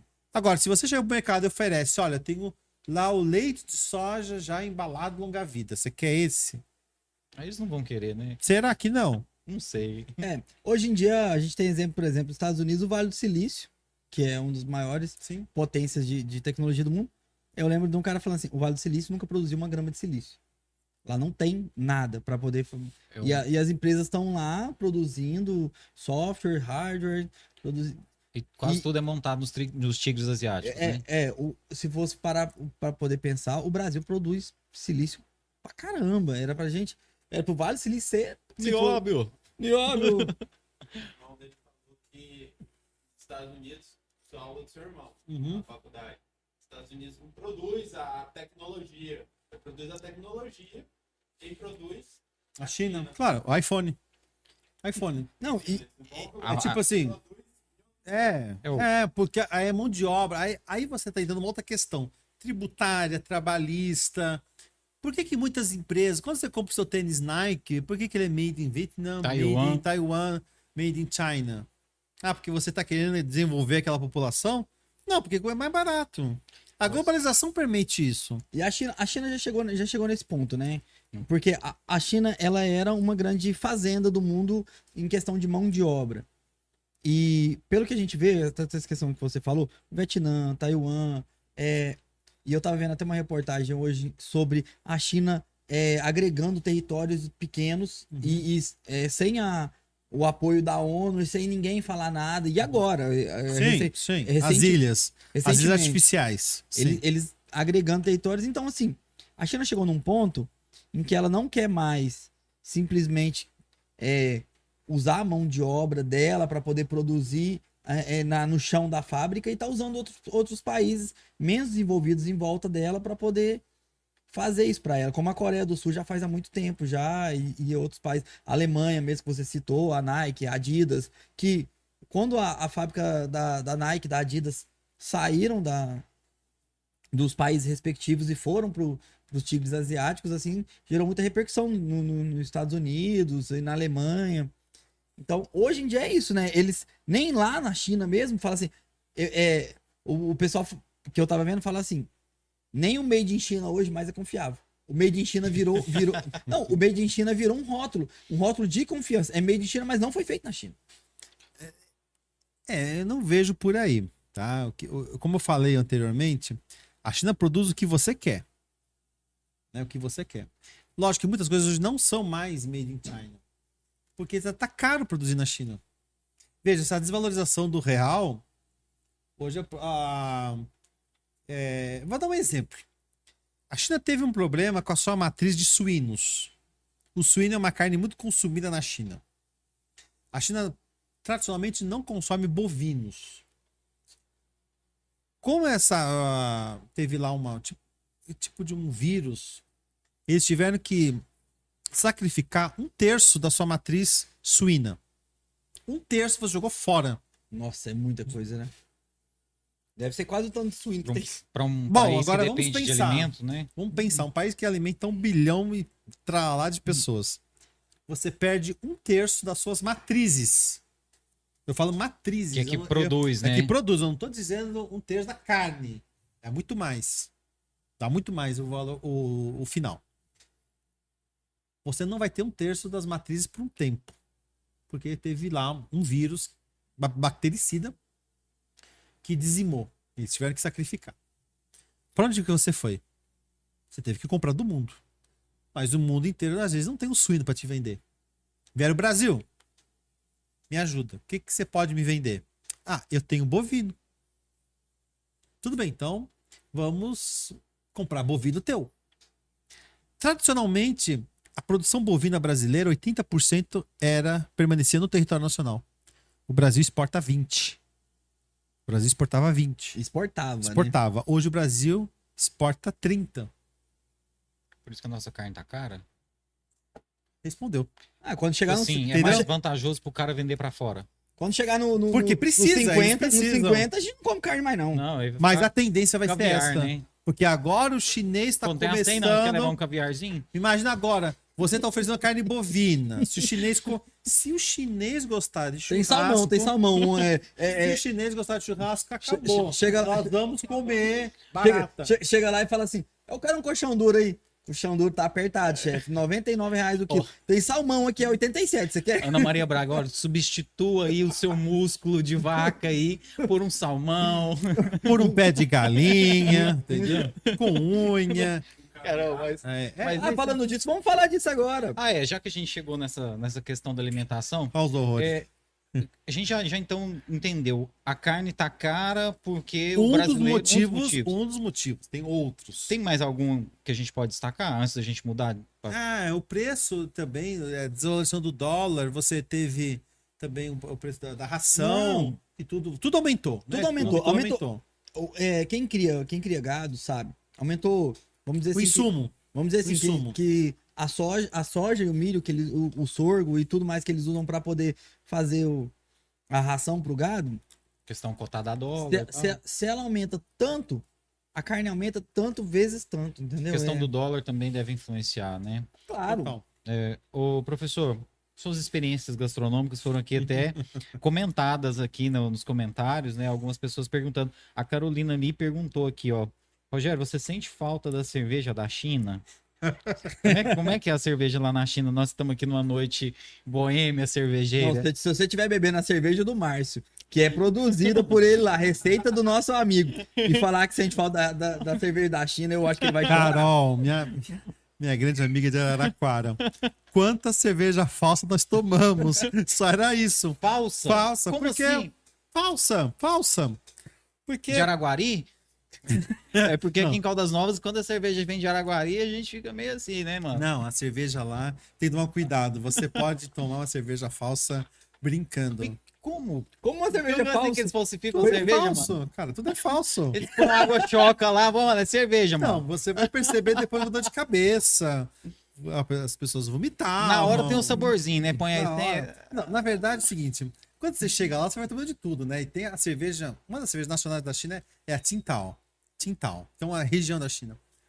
E tinha lá Budweiser. Eu falei, olha, cara, vamos na Budweiser, vai, né? né? A Conhecida, gente- né? Conhecida. Tipo assim, a gente sentia diferença, sem diferença. Porque é água, tudo é questão da água. Sim, Cerveja claro. é igual, a água é que difere. Até as nacionais também. Claro, claro. É, Mas é evidente, ah, eu tô com uma dor de cabeça de seguinte. Pô, você tomando cerveja falsa.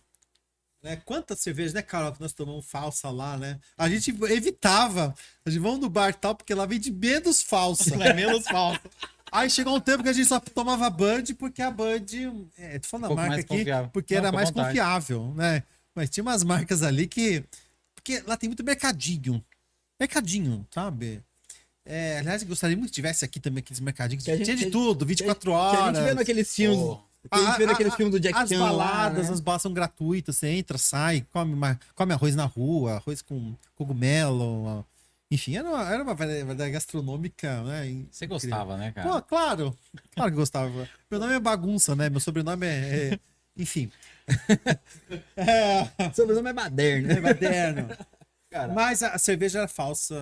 e- e- Mas Era falta, fácil. era falta real. A É. Cerveja, uísque, tudo. a- Hoje- A, caiparinha, né? A Qual que, caiparinha. é, é, qual que é a, a bebida lá tradicional deles lá, mano? Só isso aqui a gente De- toma. vamos dizer que seria uma, uma pinga de arroz. Ah, É, tipo que é- um que é- saquezinho. Um saquezinho. É, mas é diferente. É diferente do saque. É diferente do saquê. É, eles falavam que era uma, uma pinga de arroz. Que...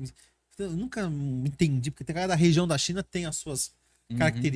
Mas é muito comum fumo, as pessoas fumam muito e bebem muito. E fumam um cigarro é, esse que a gente compra no supermercado? Ou eles plantam ah, o fumo, tipo esse fumo que o pessoal vende em Piracanjuba? pergunta difícil. Eles usam muito Como- ópio. como Eles usam tem? muito ópio lá ainda. Essa questão do ópio Não, parou, não, parou. não, acabou, não, acabou, acabou. acabou. Acabou, acabou. Mas ainda tem lugar. Tem, tem. Assim, O em submundo lugar do existe, né, em todo né? lugar, Em né? todo lugar. É, eu nunca vi, mas tem. Tem. Por exemplo, porque- Ah, já que a gente entrou nesse assunto aí, é, falar primeiro agora da comida. O que que tem lá de mais louco de questão de comida lá? Cachorro, barata, lavra, tem tudo. Você comeu aquele espetinho de barata? Tudo, tudo. Comi. gostoso. Cachorro não. É uma delícia. Cachorro Mas você não comeu, Essa não. barata Cachorro, não é sim. uma baratinha Você comeu que a gente cachorro? conhece, não.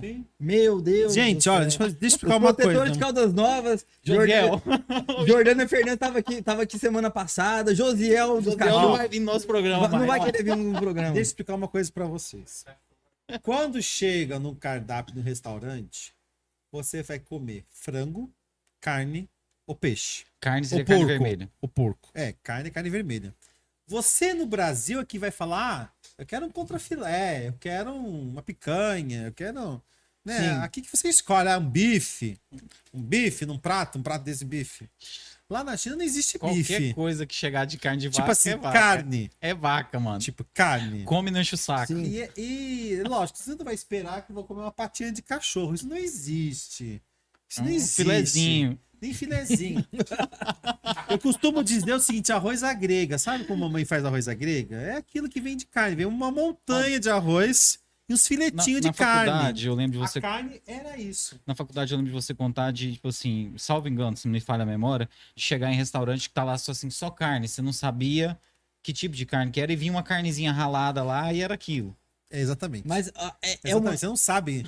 Se você tá pensando que na China vai comer um bife à parmegiana, esquece. Primeiro, porque é muito caro. E segundo, porque não tem.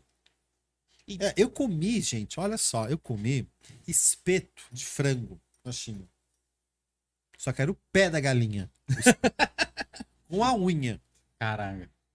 Os chineses falam que a unha serve pra você tirar e evitar o sujeira. Entendeu? Por isso que vocês nó- têm que conhecer. Vocês têm que conhecer. Nós somos privilegiados no Brasil nessa questão. Eu, eu falo. De eu- alimentação, né, eu, eu, eu fui pra Turquia, passei no Catar também. Essa questão assim, eles falam carne ou frango. Até na Turquia, porque eles não, por eles não comerem carne de porco lá pela maioria muçulmana e tal. Não tem assim, você chegar num lugar, pedir Escolher um, o corte, pedir um né? kebab e falar assim, ah, contra filé. Você fala pro cara assim, o cara, você chega no cara e eles falam, tem um cardápio e é em qualquer lugar, desde de, um, de um churrasquinho a um Os restaurante caras nem chique. devem saber essa parada de corte Não. que a gente sabe aqui, Os, né? aço- os açougueiros lá, eles devem pegar a vaca lá E e moer, né? Moe até o outro, pega. pega o facão e vai cortando ela e fala, tá aqui, carne, isso é carne, isso é frango, pronto. Não tem isso, né, de corte, né, cara? É, é, isso, isso, nós brasileiros, nesse quesito, em, em poucos quesitos nós somos privilegiados, nesse quesito somos muito privilegiados. Porque no final das contas, a gente chega num, num espetinho de esquina e fala assim, ah, contra filé. O cara vai pegar o melhor gato que ele tem lá, É, por exemplo, quando um dia que eu consegui achar uma coxa de frango, uma coxa de frango. eu falei, Nossa, Uma coxa. vou comer uma coxa de frango. Visivelmente você sabia que aquele era o frango. É, visivelmente. Quando eu comecei a comer a coxa, Velho, cara, esse daqui deve ser um cinco tipo meses assim, atrás, né? tipo. É, como chama? É, aquela coisa que dá pra animal crescer rápido. Hormônio? Hormônio, porque na China um franguinho é 23 dias, né? Caramba. 23 dias é. Aqui é Hoje, se for 17, eu não estranho. E assim, não tem o sabor que a gente consegue Nunca. aqui, né? Meu filho não tem Eu usado fico imaginando assim, você vai comer uma carne que às vezes já tá, tipo, seis meses congelada, né? Não, Não, não, não, não. Tem congelado, mas não é isso. não é desse jeito, não. não, não. Mas, por exemplo, não chega, por exemplo, a gente vê essa dificuldade para nós que temos essa alimentação. Mas lá, o que, que a galera come? Aqui, por exemplo, arroz, muito arroz. Arroz com cogumelos, arroz com legumes, é muito, é muito legume, é muito peixe, macarrão também, é né? muito porco, é muito lamen. É porque ma- macarrão a gente conhece, Lamen. é, é, É, mas o o lamen. lamen. lamen. Não, você come muito bem, eu comi muito bem lá, só que não tem esse excesso de carne. Quando eu voltei pro Brasil, 25 de julho de 2012, eu falei pra minha mãe, mãe, não me faça churrasco quando eu voltar. Meu pai não, fez churrascão. Eu comi dois gomos de linguiça. Eu falei, mãe, eu vou dormir. Você não conseguia. Pesou muito, é, pesou muito. Não estava habituado, É, né? acabou. Mudou. Tipo, Você tem acabou, que se, mano. se adaptar Tem que novamente, né? adaptar, ver um bife, nossa, é muito. Caramba. Até hoje eu consigo pegar um bife grande, eu acho que é muito. Você diminuiu o seu consumo de carne depois que você foi lá. E relacionamento? Não me lá? sinto. Relacionamento lá. Você chegou, Esquece, você, esquece. você- você chegou, a, esquece. chegou a ter esquece. alguma affair lá, conheceu as moças de lá? Esquece, Tem esquece, algum tipo de, de- de cultura é difícil, fechada? assim? É... é- Não, é, abre muito, o jogo. é, abre é jogo. muito e pessoal, mas quando você vê a chinesa, normalmente, você vê ela bonitinha e tal.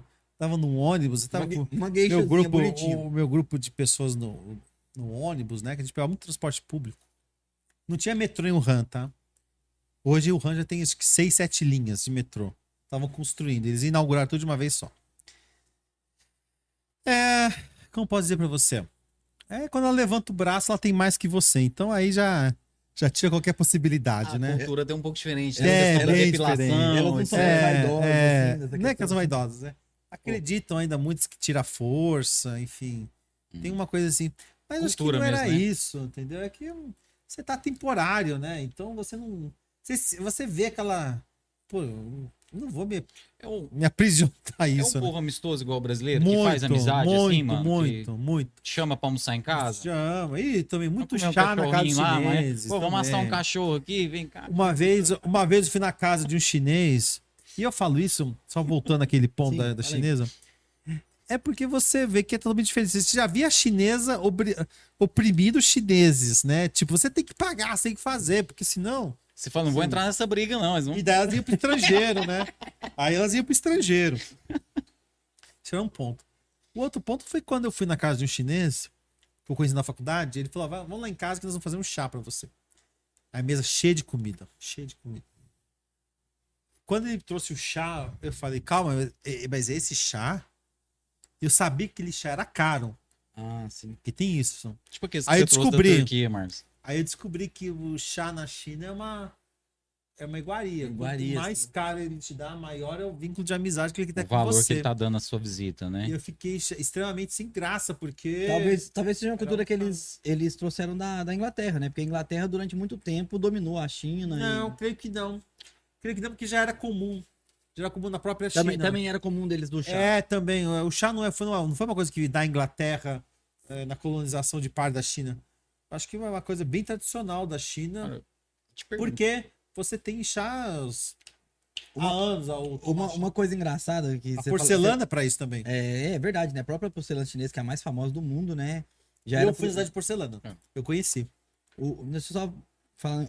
Quando eu fui na, na, na Turquia, é muito engraçado que chegava nos lugares, né? E lá é muito comum também tomar o chá. Na Europa quase toda é muito comum tomar chá. Sim. Aí eu chegava nos lugares, né? E falava, tia, tia, tia, tá, não sei o quê, falando, pedindo chá. E meu inglês não é muito bom de pronúncia. E o pessoal às vezes não entendia. O que, que você tá querendo? Tá querendo? Não sei o quê, né? Tipo, perguntando, né? What, what? Aí eu falava, tia, tia, tia, tá? Tipo, falei, "Que- como é que eu peço uma, uma porra de um chá? Aí no último dia que eu tava lá, o cara pegou e falou assim, sa, chá. É tipo, Sá, é, é tipo chá, é sei tipo eu sofrendo aqui. Aí eu peguei e falei assim, chá? Aí o cara, chá. Tipo, se você falar chá, Eu devia ter falado se, chá. se eu desde o começo eu tivesse É. falado assim, ô, me dá um chá, o cara tinha dado mandarim um é chá, tchá. Tchá. É, é também, é. É, tchá. É, É. muito comum a Se pronúncia. você falar chá lá, eles trazem um chá pra você, não faz? É, mas Fala o assim, pro- ô, eu quero um chá. O cara fala, traz um chá. o problema é Ele café, traz um né? você. Você viu um café numa taça dessa, assim, né? Desse Sério, um tamanho. É pra tomar banho o café Aí deles. chegou assim, a primeira vez que tomei café na padaria, eu falei, cara, eu vou morrer, né? Um de Não pode coração tomar. vai bater o dia Pode tomar que você vai morrer. Aí, aí enfim, né? Como é que é? Um cafezinho bem ralinho? Cara, era guache, né? Hum. Guache, então não tinha gosto de Tinha cor. Falei, olha, faz menos. Vai menos, mas põe Não, mais ela bom. não, mas não- eles não entenderam que era- esse menos era mais forte. Aí eles te entregavam só uma quantidade menor, né? Só coisa Deixa eu menor. perguntar, é, aquele correspondente da Globo que morou nos Estados- no, no Japão um tempo, é Márcio não sei o quê, esqueci o nome dele agora. Ele tá Márcio na- Gomes. É, ele tá na CNN agora. E tava tendo um CNN Tonight lá falando sobre Japão. Uhum. E ele participou lá falando o seguinte, que o Japão é extremamente organizado nas ruas, na parte externa. Mas que nas casas, no interior das casas, as casas não são tão organizadas como na rua. Ele falou que isso chamou muita atenção dele. Que a rua, tipo assim, é igual o Fábio Porchat falava, você deixa o seu computador lá, você chega lá, eles instalaram, instalaram o Windows 10, mano. tipo assim, entendeu? Botaram um antivírus pra você. É, você, você deixa seu computador na rua, a hora que você volta, eles instalou o Windows 10 pra você. Mas que em casa, eles não têm essa cultura igual do brasileiro de querer a casinha arrumadinha, tudo no lugar, até porque tem um espaço muito pequeno e tal. Como é que é? Na China, Em transformação. A velha China. não. E essa questão de o ambiente urbano e né, A China é muito mais. A. China é, uma, Chi- China é uma coisa, Japão é outra. A gente tem mania de achar que os três países, né?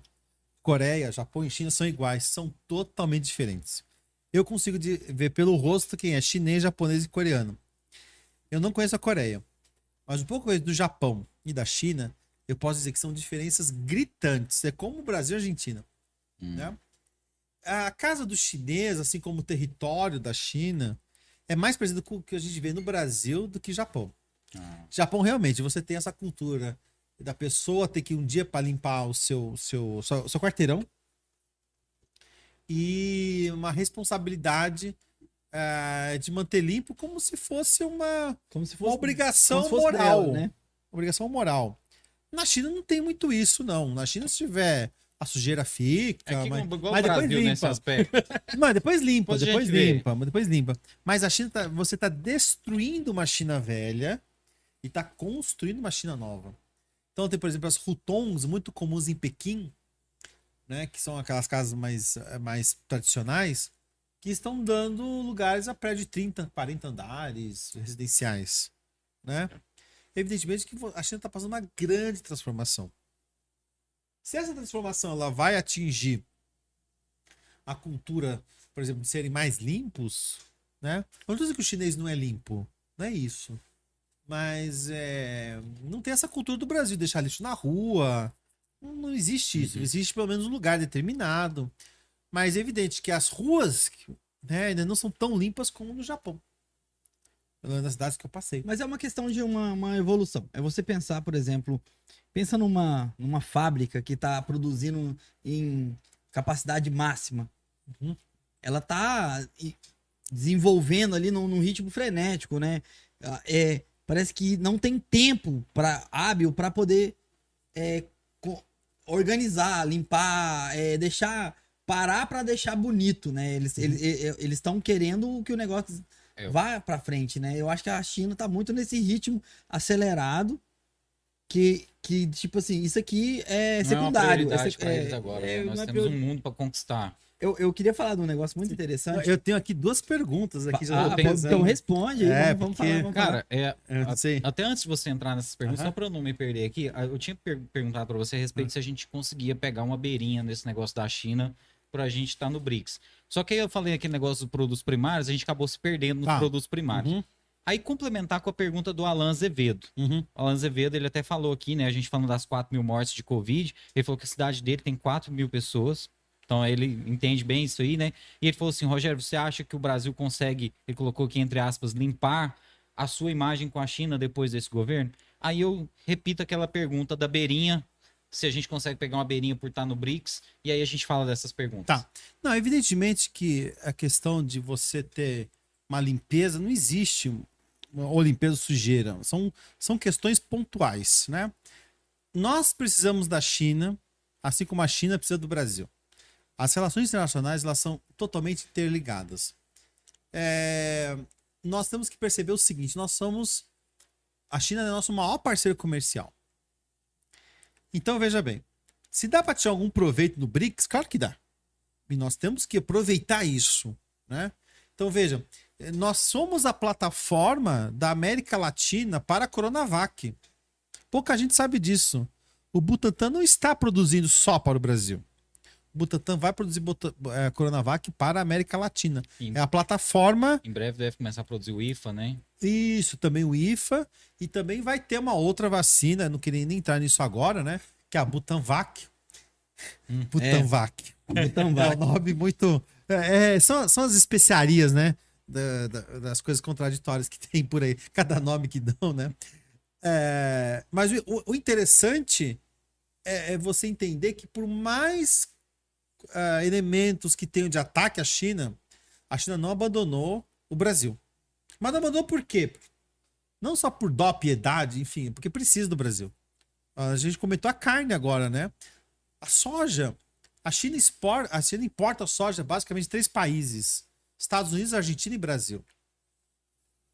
E o que tiver no mundo ela compra. Porque a soja é um elemento muito importante dentro da alimentação chinesa. E você está falando de um, de um potencial de 1 bilhão e 300 milhões de habitantes. O Brasil são 200 milhões de habitantes. Se a gente vender nossa soja toda pra China, eles fazem molho show e pronto. Não, e não dá. E não dá. E não dá pra Tem que fazer. produzir mais. Agora, só, só retomando a a questão do, do, Do Alan, Alan. que perguntou. É é evidente que isso passa. Governos passam. Governos passam. O que vai ficar é o Brasil. A China não tem pressa nenhuma. A China é um país milenar. Ela vai saber esperar esses quatro anos tranquilamente. Já que você chegou nesses quatro anos, só perguntar aqui rapidinho. Uhum. Esse, esse governo do, do atual presidente Bolsonaro, né? Quem tá vendo a gente, olha, eu não tô criticando nem falando bem, eu tô perguntando aqui. Uhum. Ele afetou de uma maneira ruim as relações Brasil e China? Vo- Você que estava lá dentro, o que, que você consegue avaliar disso? afeta por alguns motivos. Primeiro, por desacreditar. E aqui eu não tô querendo ser, eu tô, vou ser bem pragmático, tá? Afeta no sentido de, por exemplo, nós poderíamos estar hoje lá, os, questão de vacina, o Butantan com os, com os IFAs liberados. Hoje o, IFA, o Butantan não tem mais IFA. A produção que ele entregar é uma produção que já tem o, o IFA anteriormente entregue. Isso pode atrasar o calendário de entregas do Butantan que fala que não vai atrasar. Nós estamos diante, por exemplo, o Butantan é o único que está entregando em dia o contrato. A Fiocruz já não entrega mais. Já não entrega mais o contrato. Que é com a Índia. Mas por quê? A Você tem que tá entender mandando. outros, outros, outros subsistemas. Não é porque você falou mal da China. É porque a China resolveu vacinar sua população. A Índia está tendo casos de 100 mil por dia. E olha, a, China, a Índia está com o sinal vermelho alerta por 100 mil casos dia. E ela tem um bilhão e poucos habitantes. O Brasil, com 200 milhões, que está com 90 mil casos, está rindo à toa. É. Então a proporção aqui ainda é pior. O Brasil é o país que mais precisa de vacinas hoje no mundo. Então essa banalização que está acontecendo hoje, ele é fruto de muitos fatores, né? Um dos fatores é você desacreditar as medidas ah, de distanciamento, máscaras, enfim. Quando você chega no Supremo Tribunal Federal e ele tem que parar todos os julgamentos e decidir se cultos e missas vão ser proibidos ou não, é absurdo que tem. É absurdo. Acho que só no Brasil que aconteceu isso, Ah, né? acho que, eu acredito que sim. Eu acredito que sim. São questões que não deveriam chegar. Eu não tô aqui criticando ou concedendo é, benesses a quem defende ou quem é contra. Eu só vejo que você chegar com essa questão no Supremo Tribunal Federal é perda de tempo. É, até, até, perder até a questão do nosso presidente no, no semestre passado é levantar a questão de falar assim: eu não vou comprar uma vacina do país da onde surgiu o vírus, que tá vendendo com vírus morto, inoculado nas pessoas, uma coisa que ninguém conhece, não sei o quê.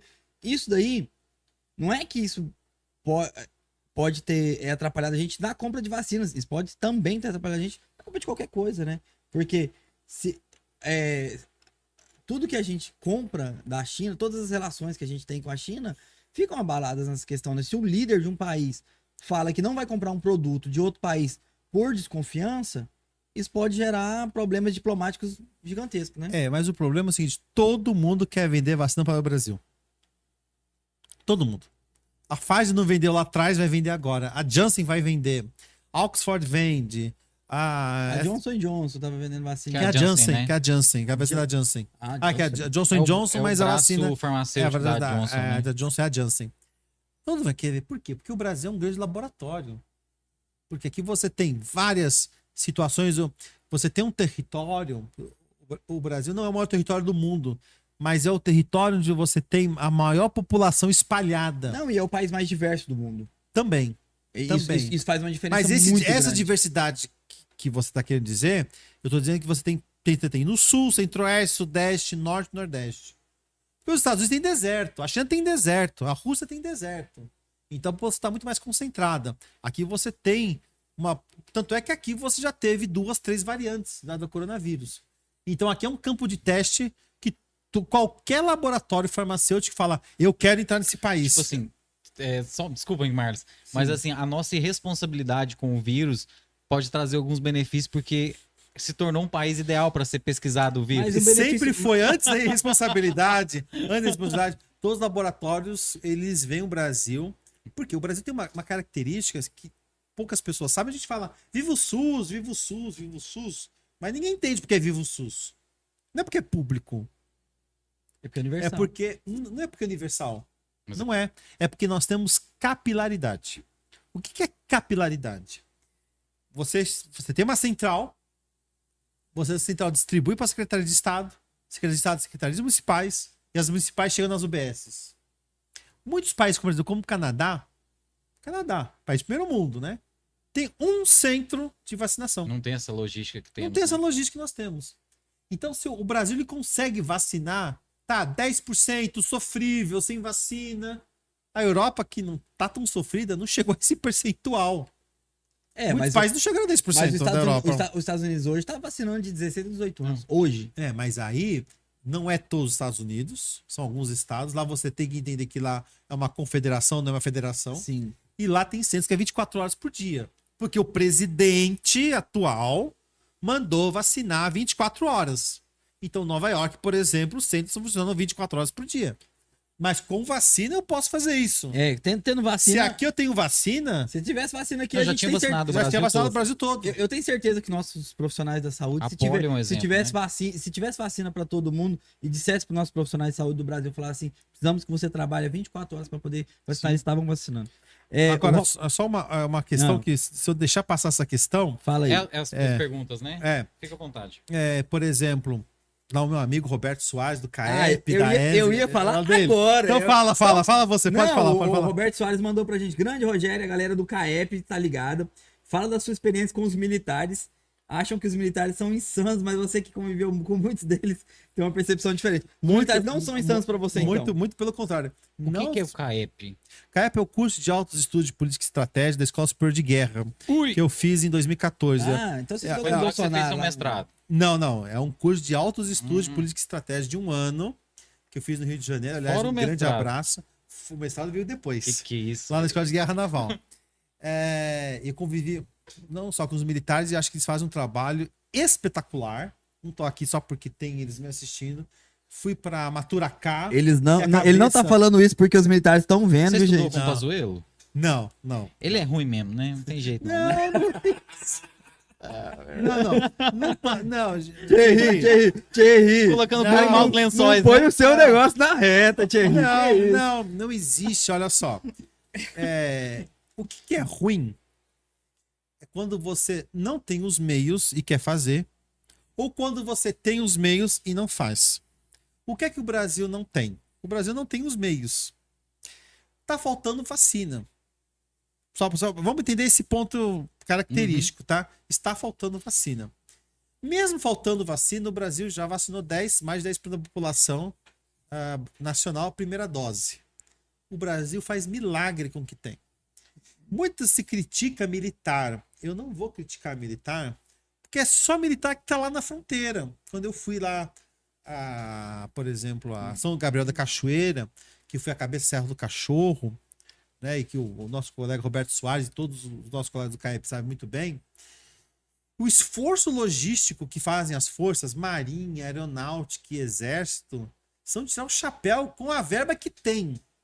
Com a verba que tem. Eu conheço Você- de perto, né? É, porque você tem uma fronteira marítima, uma fronteira terrestre Gigantesca, né? gigantesca. A nossa fronteira é aberta.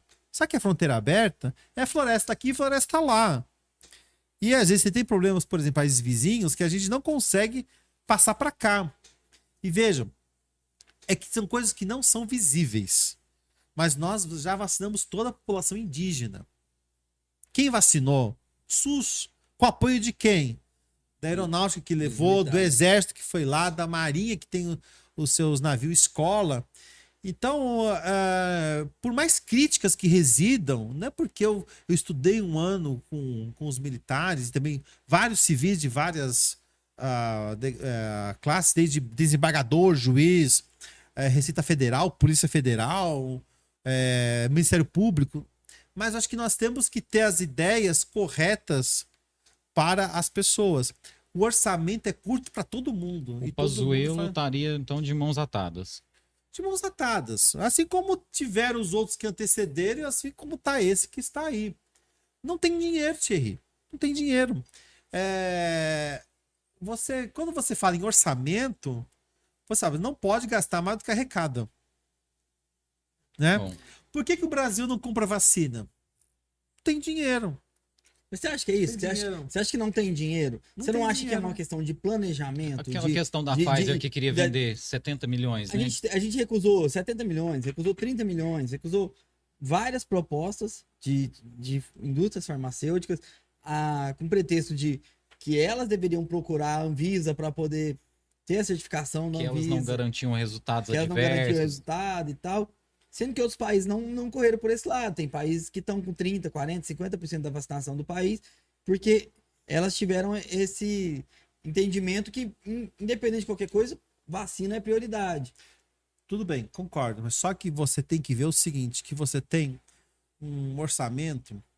É, é complicado falar, porque parece que dinheiro a gente fabrica. Nós não somos os Estados Unidos, que o presidente vai lá, aperta o botão, fabrica dólar. Porque eu vejo muita, muito jornalista, né? Falar, olha, o, o Trump ou o Biden deu cheques de 2, 3 mil dólares.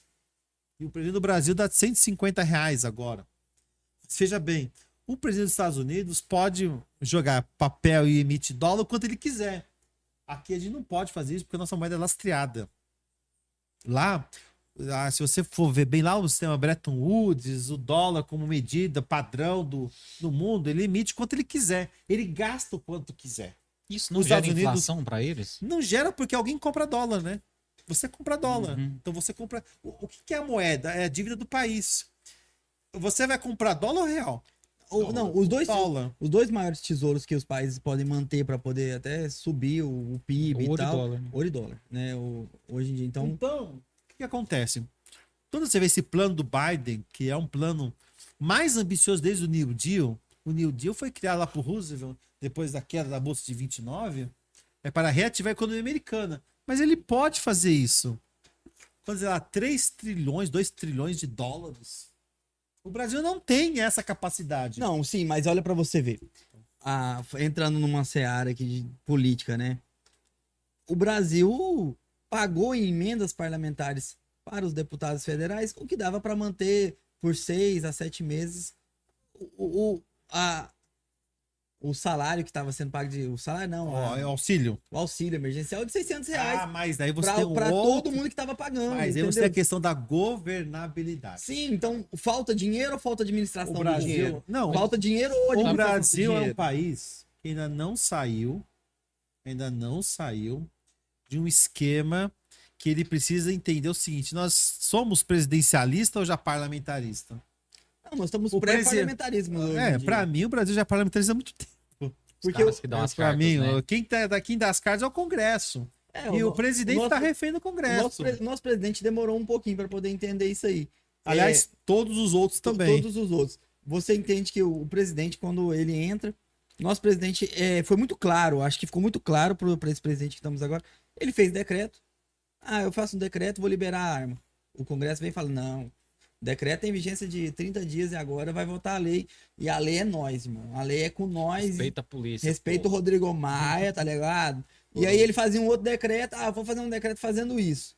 Uma medida provisória, talvez. medida, né? é- a medida provisória também é, É. tam- também é do. É, vale é como presidente, lei, né? presidente, é, é. Tem dois tipos de medida provisória. Tem a Não, não, a medida provisória é aquela que, sai valendo e o projeto de lei é aquele que o Congresso vota e pode transformar no objeto. Mas independentemente Mas- da forma, independente da Sim, forma, mas, mas Vem de mostrou, cima pra baixo. mas né? mostrou isso, que tipo assim, o que o presidente faz é, tem- é temporário e ilimitado. O que o Congresso faz, o presidente pode se vetar no final da última instância, derruba o veto. só que eles podem vir derrubar o veto do presidente o, depois. o grande problema do Brasil é que nós não saímos ainda do nosso esquema colonial. Tá? Coronelista. Colo- colonial, não, colonial lá da época antes do Império ainda, nós estamos carregando isso da velha República, o Getúlio Vargas, enfim, todo esse esquema atrasado e que não é o atual presidente mandatário que é o culpado, né? Você não tem partidos fortes no Brasil. Eu não sei o que é direita, eu não sei o que é esquerda, eu sei que é sigla. Um país que tem mais de 30 siglas, não é possível que você tenha tantas vertentes políticas no país. sigla tem identidade própria, né? Uma coisa Correto? que virou uma Aí você vê, o cara fala que é de centro, mas vota com a direita, o cara que é de direita vota com a esquerda, um cara que é do partido de esquerda vai para aquele que é um partido de direita. Ah, o, no- o- nosso próprio presidente que estava no PSL começou a falar: ah, se é socialista é de esquerda. E o PSL é Partido Social Liberal. Social... E aí era um partido socialista na sigla, e, e por assim dizer. O, o- os países que. Os, os partidos que são o PCdoB, PCB, os partidos comunistas nunca foram comunistas. Os partidos socialistas, PSDB, é, todos, todos os partidos que têm o S do socialismo nunca defenderam, hoje em dia, a depois de 88, a bandeira socialista, por assim dizer. Mas olha só, vamos, vamos fazer um paralelo com os Estados Unidos. Dois partidos. Dois partidos E- conhecidos. Isso, é- Não, isso é uma sim, coisa que as pessoas não mas dois partidos sabem. nacionais. É, nacionais. Naciona- nacio- nacionalmente. Nacionais. Você tem, você Pessoal- tem pessoal- independente. Eu descobri na última eleição, na, na penúltima eleição, né, que eu não sabia, né, na Eu eleição também do- não sabia do disso, Trump. Eu achava que existia democratas e Eu achava que era republicanos. só e morreu, acabou. Tem uns 30, 40 partidos lá muito pequenos, é claro, inexpressivos, que dá 1%, meio por cento. Mas aí a questão é diferente. Como você tem cada estado lá é estado. Porque aqui eu chamo estado de Goiás, estado de São Paulo, estado de Minas Gerais, mas é província, né? Lá, Lá tem soberania, né? é sem soberania, lá é uma confederação, que é Sim, uma tem, federação. Estado, tem estado que tem, que tem pena de morte. E eu, eu- Outro você pode O- dirigir com 16, 14, 18. O que eu quero dizer é que lá pode ter mais partidos para o Estado. Mas nacionalmente, você tem dois que, que Republicanos e revezam no poder. sim. E eles não deixam entrar um terceiro.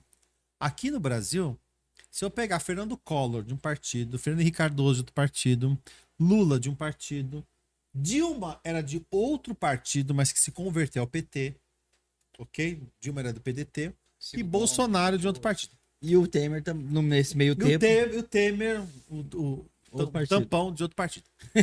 tá. E o Itamar Franco, né? Tem que ver o Itamar também, que era do partido. O que, que você percebe do Brasil? Aqui nós temos uma sopa de letrinhas. Eles não são compromissados com uma realidade. Você não tem. Nenhum desses partidos tem um projeto nacional. Então, você tem um projeto nacional, então todos você passa por esse erro que está passando. Que, e o, o, o que está combinando agora é um erro que você tem político lá atrás. Lá atrás. Então, porque você tem um Congresso que não é confiável, aí um Supremo que sempre é acossado, e, e, evidentemente que cai nas, recai nas costas do presidente, de um governador. Então, por exemplo, quando a gente fala em banalização das mortes, como está acontecendo hoje, por que, que você tem essa banalização das mortes? Porque as pessoas hoje, primeiro, elas estão cansadas. Segundo, não tem dinheiro. O que, que os governantes fazem? Primeiro, demoraram muito tempo para ensinar o povo higiene. E vamos fazer uma digressão histórica aqui. O que, que é o coronavírus? que é o coronavírus? Basicamente, o que, que, é, o que, que a medicina fala? Usar máscara, higienizar as mãos e evitar distanciamento social. Evitar a aglomeração Conta- social. O que, que é isso, gente? Medidas de higiene. Medidas de higiene. Isso aconteceu na peste negra na Europa, gripe espanhola. A, a peste negra matou um terço da população europeia. No Oriente também com a, com a H1N1, Tá. gripe suína e. Mas gente- foi localizado, né? Sim, lá. Foi, foi mais localizado. A peste negra matou um terço Da população mundial. da população, da população europeia. Da população europeia, Que era era, que era que é a nossa referência Que era, mundial. mundo, que era o mundo conhecido. A Covid não vai chegar a 3% dos, dos infectados, vai chegar a 3%. É muita diferença. Mas se você está assustado com esses números da Covid, então você imagina o que, é que foi a peste negra. Você imagina o que foi a gripe espanhola. E tudo com base na higiene. Sim, mas Aí, Tá, o que eu quero- o que eu quero assim. dizer, voltando ao político. Se você já tinha esses dados pré, por que, que você não faz uma higiene nas casas? Por que, que você não promove água potável? Cara, diminuiria muito o número de casos. Eu- Aí você começa a questionar. Porque a, a balbúrdia hoje no Brasil me parece que é a regra. Parece que é a regra. É- Esse que é o problema. Você precisa ter o contra. Você precisa ter o outro que fale a contra. Você precisa ter a briga. Sabe o que está me parecendo essa questão hoje? Que você está mandando parte da população uma linha de frente para morrer. Para morrer. Porque não tem jeito. Mas você, você acha que. Você acha que, por exemplo, eu, eu tava pensando isso enquanto a gente tava falando mais cedo. Você acha que um, um ministro da, da Fazenda, como o Paulo Guedes, que diz que emprega, o, o dólar tava muito barato, que a empregada tava indo pra Disney, Uhum. que diz que a culpa do, do- da Previdência tá quebrada é, é do- dos aposentados que ganham, seis, que ganham um salário mínimo.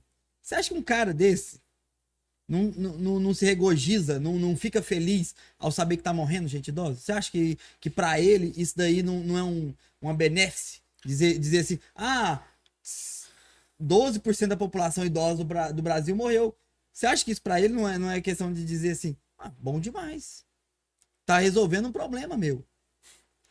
Infelizmente, quando você tem uma situação na qual você está exprimido pelo orçamento que você tem das despesas obrigatórias, aqui caberia ter um outro programa, né? A gente explicar Nós não vamos fazer o que a é- parte 2. o que, é, o que é obrigatório e o que é facultativo, né?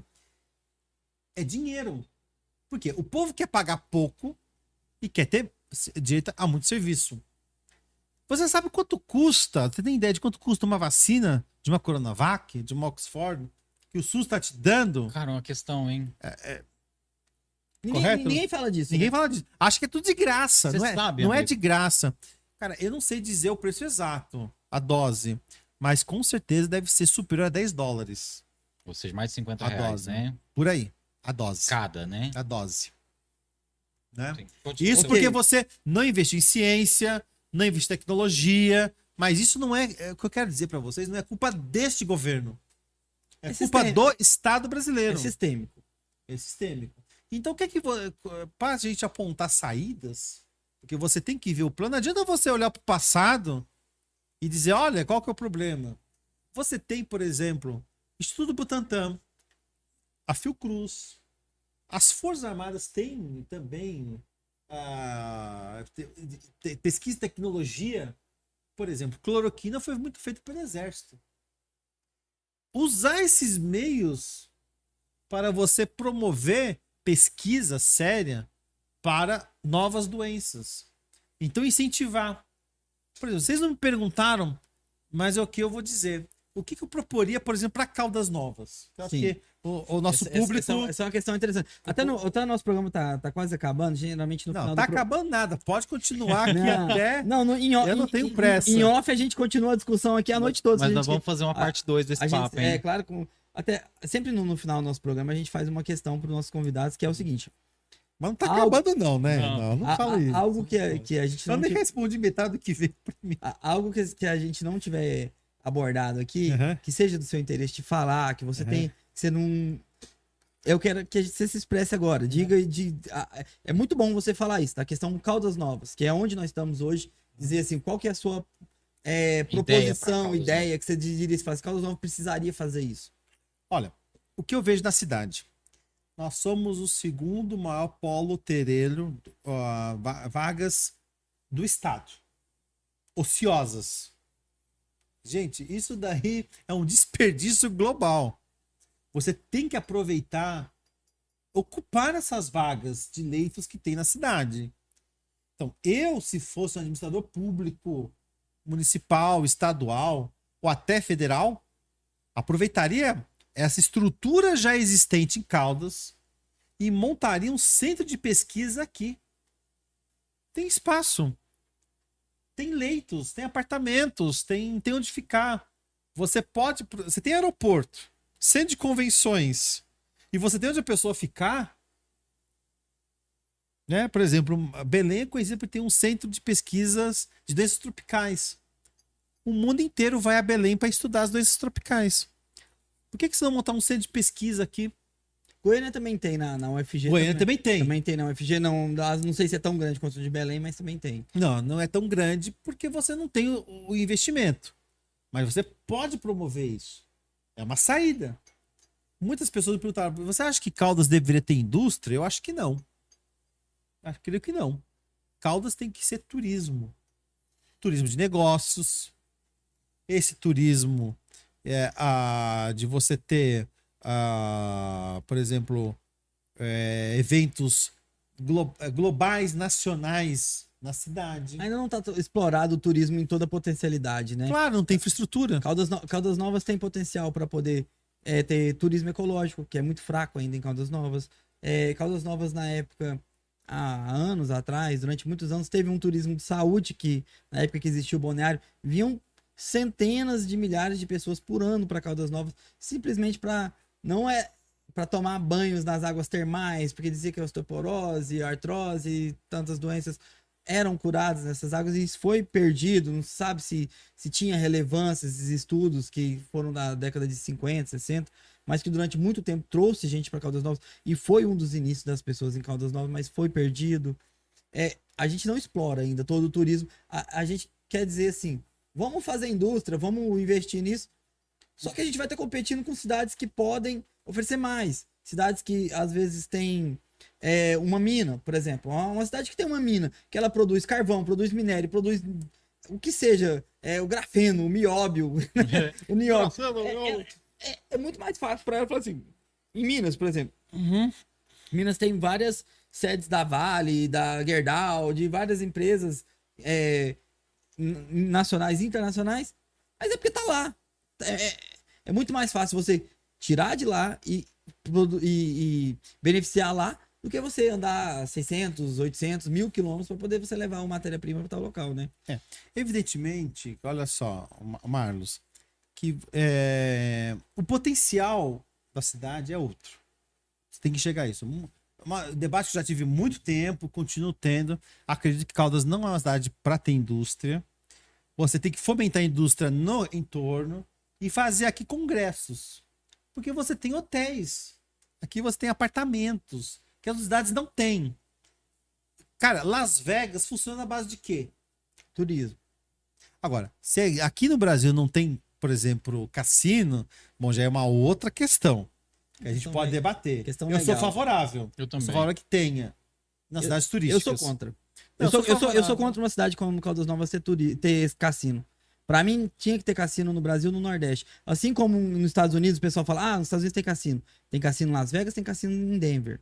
Lá nos Estados Unidos tem cassino em dois lugares apenas do- do- dos Estados Unidos. Lugares desérticos, onde não tinha nada pra poder se produzir lá. E eles levaram os cassinos pra lá justamente por isso. Porque disseram assim: aqui nós podemos liberar o cassino nessas regiões Sim. porque vamos desenvolver a cidade. Cassino, pra mim, no Brasil, tinha que ser lá no Nordeste, na região agreste mais, Seca. mais seca, onde não, não tenha água, não tenha desenvolvimento, não tenha questões é, capitalistas. Por quê? Se você traz um cassino para Caldas Novas, por exemplo, você vai estar canibalizando outras cidades turísticas, porque falar assim, ah, tem uma lei que, que permite o, cassino em Caldas Novas, tem uma lei que permite cassino é, é, em Gramado, tem uma lei que permite cassino em Fortaleza. Não, não é assim que funciona, porque você vai estar tirando um lugar para outros.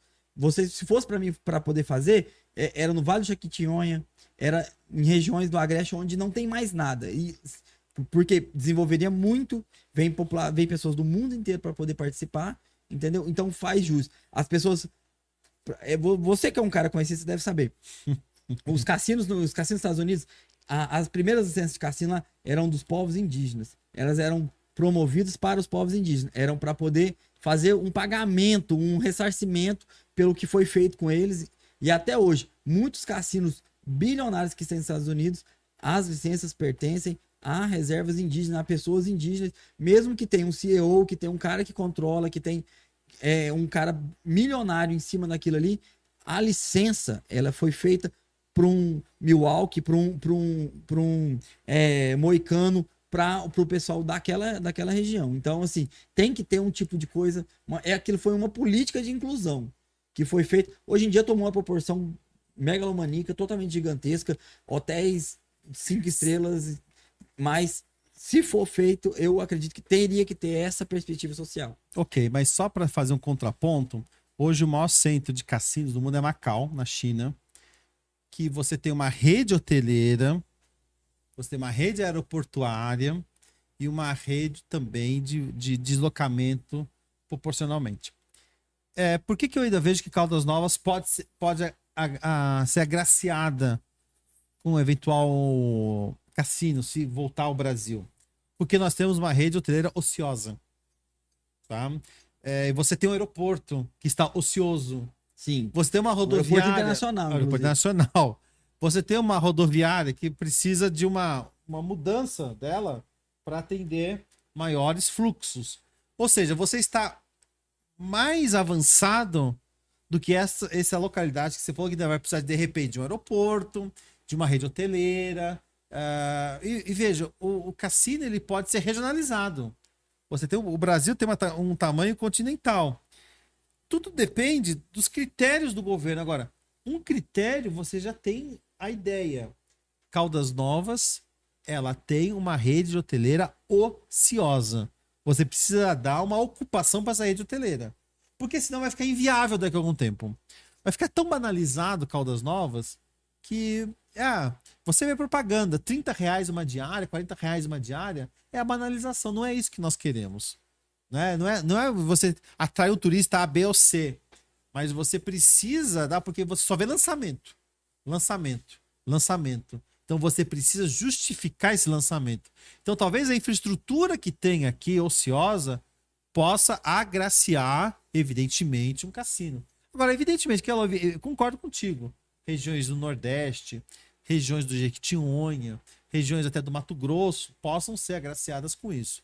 Agora, tudo vai depender do que o governo eh, entender no momento adequado, quando tiver uma Receita Federal, uma Polícia Federal que possa fazer um controle. Porque mas é até- inadmissível. Mas não- até a questão moral no Brasil, a, a, a- falsa moralidade, a hipocrisia que existe no Brasil impede muito isso, entendeu? É evidente, você não deixa aqui, mas na, a- na fronteira do Brasil com Foz do Iguaçu tem dois, né? Paraguai e Argentina. No Uruguai tem.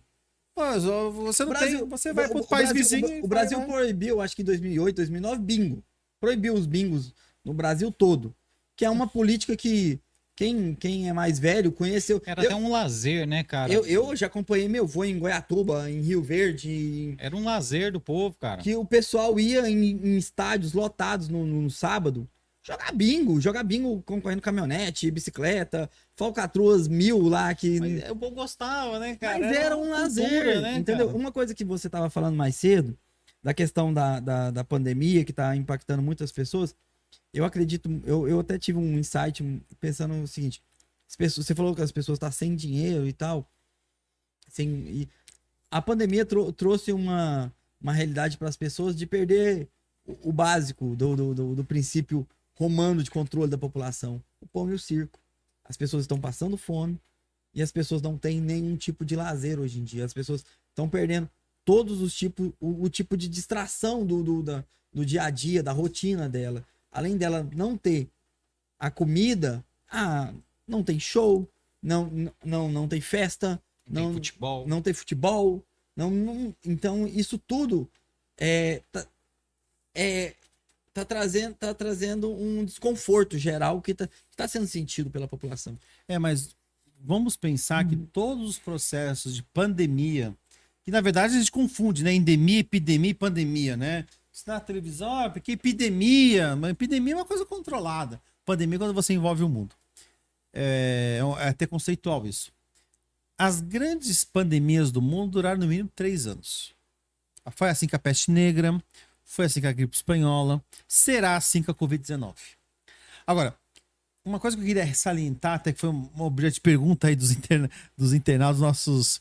Que aqui eu também tenho meus alunos que perguntam, Ah. né? Eles querem que eu fale um pouco da, da briga né, que tem entre o governador de São Paulo e o presidente da República. Veja. ah, quanto à briga em si, a briga é entre eles. Não envolve o povo. Se eles olhassem mais para o povo, eles promoveriam mais vacinas, promoveriam maiores transferências de renda, porque a pandemia abre oportunidades. Toda crise, Marlos e Thierry, Evandro, abre oportunidades. Quais oportunidades que nós devemos abraçar a partir de agora? Ah, o brasileiro, como você falou, vai doar mais, vai ser generoso, nós vamos passar fome.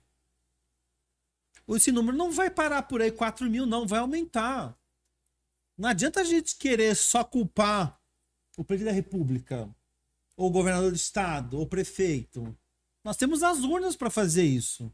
Não gostou, troca. Não fui eu que elegi. Né? Agora, o que não pode é a gente perder tempo de. A sociedade tem que se mobilizar. E qual que é a mobilização da sociedade agora? É você atacar o problema como ele está. O governo não tem dinheiro. Se o governo abriu mão de impostos, se o governo não, não, não produz dinheiro, se o governo. Não adianta esperar pelo governo. Nós vamos ter menos vacinas de H1N1 agora. O que pode criar outros furtos. Agora, é evidente que quando, quando as pessoas ficaram um pouco mais em casa, algumas doenças virtualmente caíram. né? Algumas doenças virtualmente caíram. O que causa uma falsa sensação de segurança. E isso também tem que ser motivo de alerta. Agora, quanto à briga pessoal de fulano com ciclano, nós temos que tomar cuidado. Porque nós não devemos nem ficar ao lado de ciclano e nem ao lado de fulano.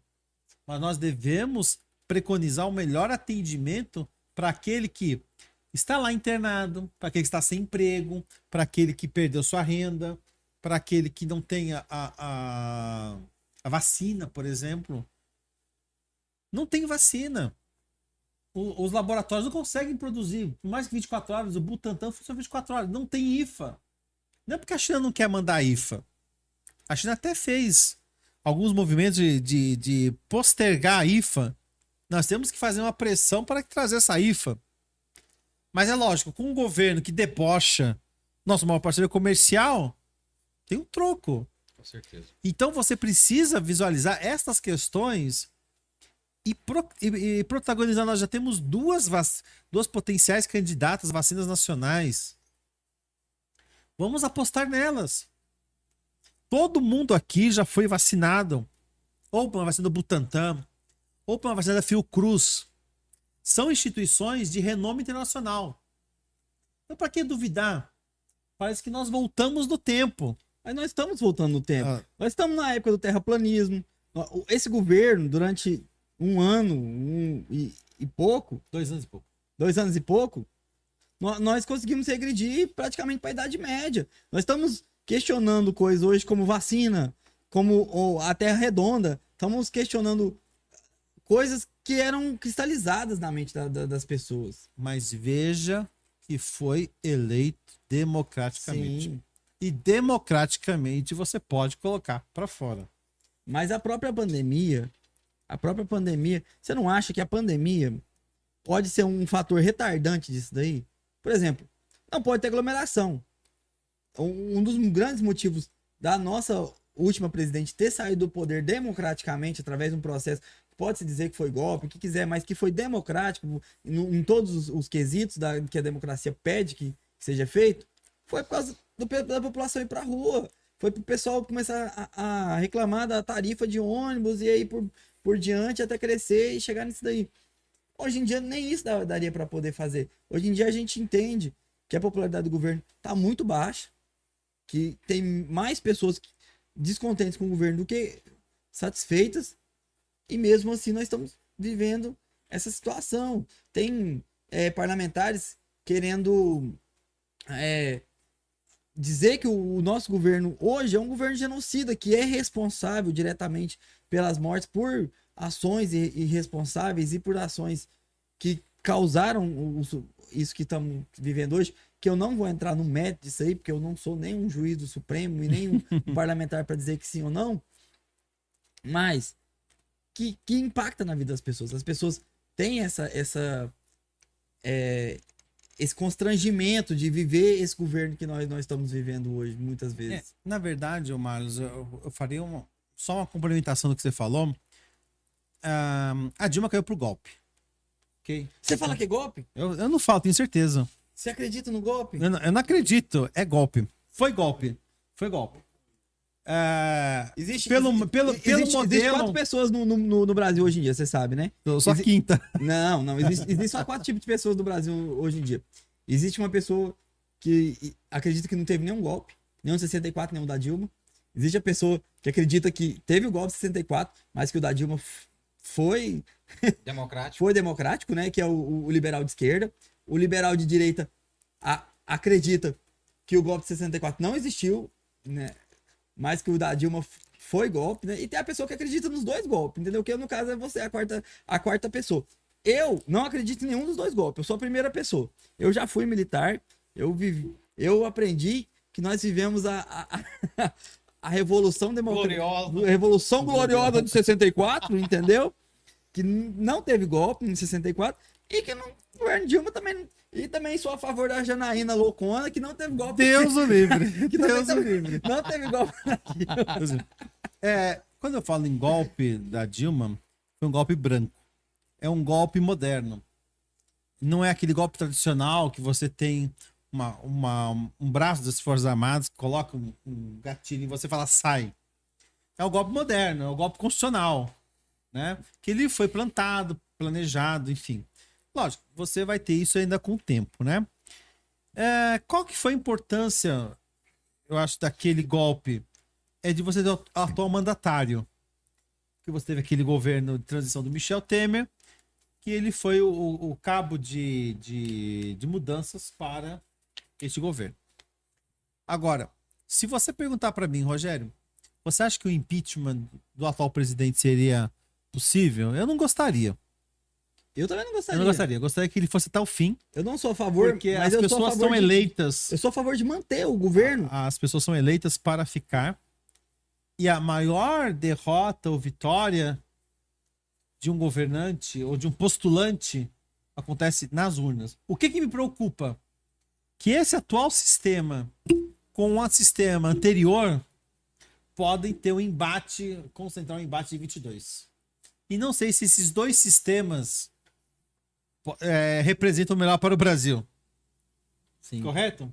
Eu acho que isso é uma, é uma grande questão que se abre. Eu acho que tudo deveria passar pelo povo. Eu ainda sou muito favorável Vox Populi, Vox Dei. A voz do povo, a voz de Deus. Vamos, vamos, olha, a gente tem uma, uma política aqui, Rogério. É. Vamos continuar depois em off nosso, nosso papo É. aqui. O Thierry vai falar aí. o que que acontece? Na verdade, não é nem por conta da gente, a questão é do nosso, nosso público. Uhum. Mas a gente gostaria de já deixar o convite para você aqui, Hum. Que muito em breve você possa voltar aqui, para que a gente faça um papo mais sobre o Brasil e menos, né, de, de relações internacionais e tal, que vai, vai ser muito interessante. Uhum. Mas queria deixar também já o espaço aberto para que você, de repente, responda mais alguma questão que te mandaram aí. Pode ver que tem aí. Aqui eu tenho um monte, mas você pe- pegar daí. Bom, é, tem, tem várias coisas que o pessoal falou, né? Eu perguntei a, a respeito da questão de meio que eles falaram aqui de limpar a barra, né? Ah, tem mais algum aí que você acha im- importante aí, Marlos? Olha.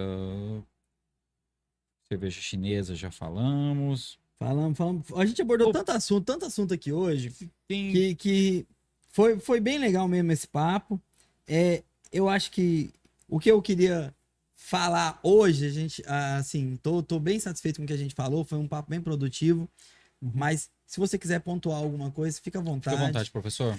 Bom, primeiro esquece, professor Thierry. Ele não esquece, ele é teimoso. É, gostaria de passar o recado ao nosso telespectador, que nos estava vendo agora, que não adianta atuarmos com paixões. Acho que nós temos que ser um pouco mais racionais. Ah, vamos sair dessa, independentemente de quem seja presidente, governador, prefeito, vereador, deputado, enfim. Nós vamos sair dessa, temos que sair mais unidos, temos que ter um pouco mais de temperança, ajudar o próximo. Acho que nós vamos viver muitas dificuldades. Ainda vai piorar um pouco ainda o quadro da pandemia. Acho que nós deveríamos chegar a 5 ou até 6 mil mortes dia.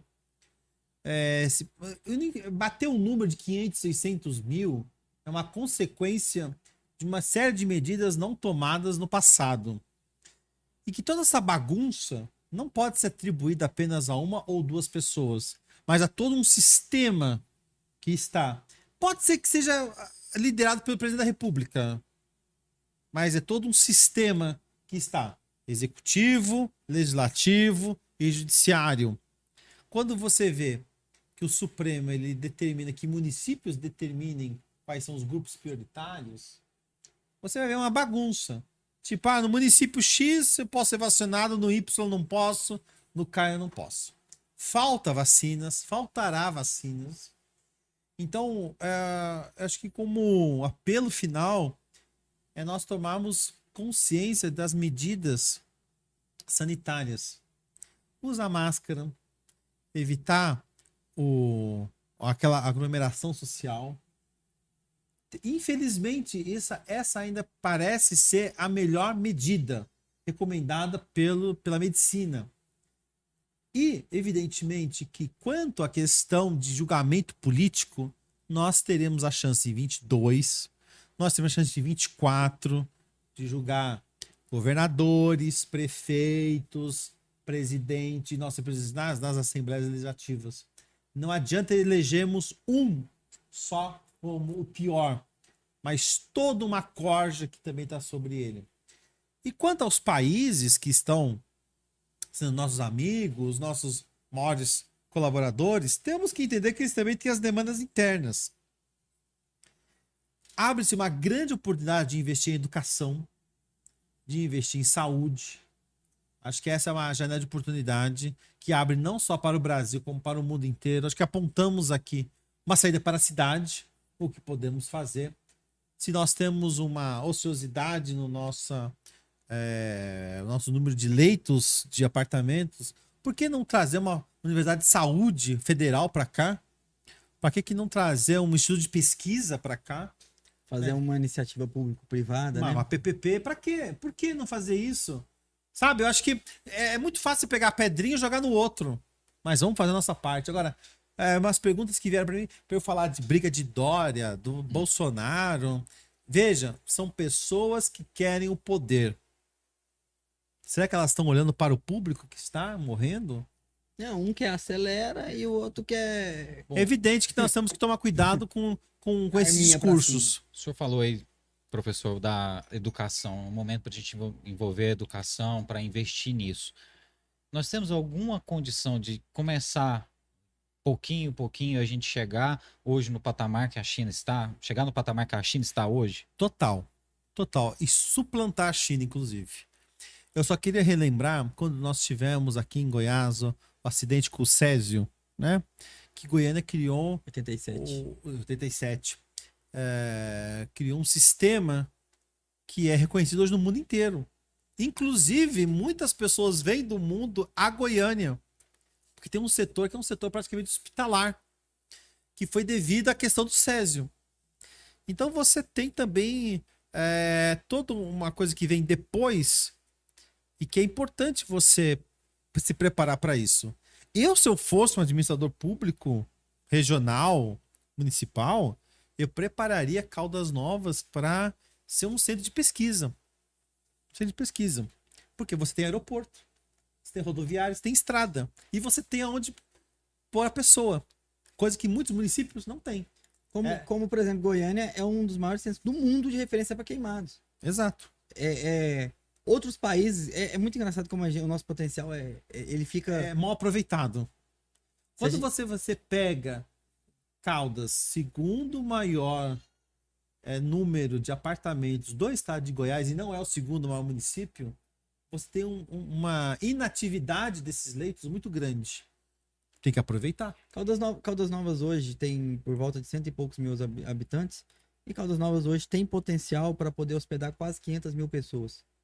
Então, assim, nós cab- cabe quase metade de Goiânia dentro de Caldas Novas. Sem, a- sem aperto. Sem, quando falamos disso, falamos assim: um apartamento que cabe cinco pessoas tem cinco pessoas. Tem vezes que não falta nem água. Vem essa galera toda pra cá e não falta água, né? tem cara? vez quando? Cara, já aconteceu várias vezes, cara, de um cadascado não faltar Mas água. olha só, energia, energia, água, internet, você resolve. Sim, resolve. Você resolve. É. Agora, por que, que você não cria Porque a cidade, por exemplo, um seguinte, centro- que a cidade tem estrutura um receber. Tem instituto? por que, que você não cria um instituto de, de pesquisa como um Butantan aqui? Por que, que você não faz uma parceria com o Butantan e cria uma filial aqui, com a Fiocruz? Você pode ter hotéis para isso, enfim. Por que, que eu tô dando esse insight? Porque você tem uma, uma capacidade de instalação. Fica a dica aí para os nossos, dica, pros nossos né? governantes, para o nosso pessoal do grupo, dos grupos hoteleiros. É, quero agradecer todo mundo que acompanhou a gente até agora. Quero agradecer o, o professor Rogério por ter ficado com a gente aqui e falar de tantos assuntos. Foi muito gratificante e muito esclarecedor o nosso papo hoje. Agradecer o Thierry, nosso amigo, o Evandrão que ficou aí com a gente na técnica. Obrigado, pessoal. Um beijo, um abraço para todos aí. Boa sexta-feira, bom final de semana para todo mundo. Agradecer só ao nosso patrocinador mais uma vez e lembrar que amanhã tem música ao vivo lá no Empório B2B. Quem puder colar lá a partir das 8h30 da noite, é nós. Com Juliana Prata e Thierry Reis no, como DJ. Bom, professor, obrigado mais uma vez por ter aceitado o nosso convite. E a gente precisa fazer uma parte 2 para esse papo. Nós vamos ver quanto que a sua agenda vai permitir. O senhor está fazendo Quando você estiver no doutorado. país de novo, O senhor está fazendo doutorado na USP agora, né? Então é um negócio complicado. Mas obrigado de coração mesmo, viu? Pela É. confiança no nosso Eu trabalho. gostaria de agradecer aqui a todos e todas que nos acompanharam e dar uma mensagem final. Continue usando máscara, álcool gel, distanciamento social, ainda é a melhor saída. Vamos sair juntos, vamos fazer da força do povo brasileiro uma força capaz de mudar esse paradigma, levantar-nos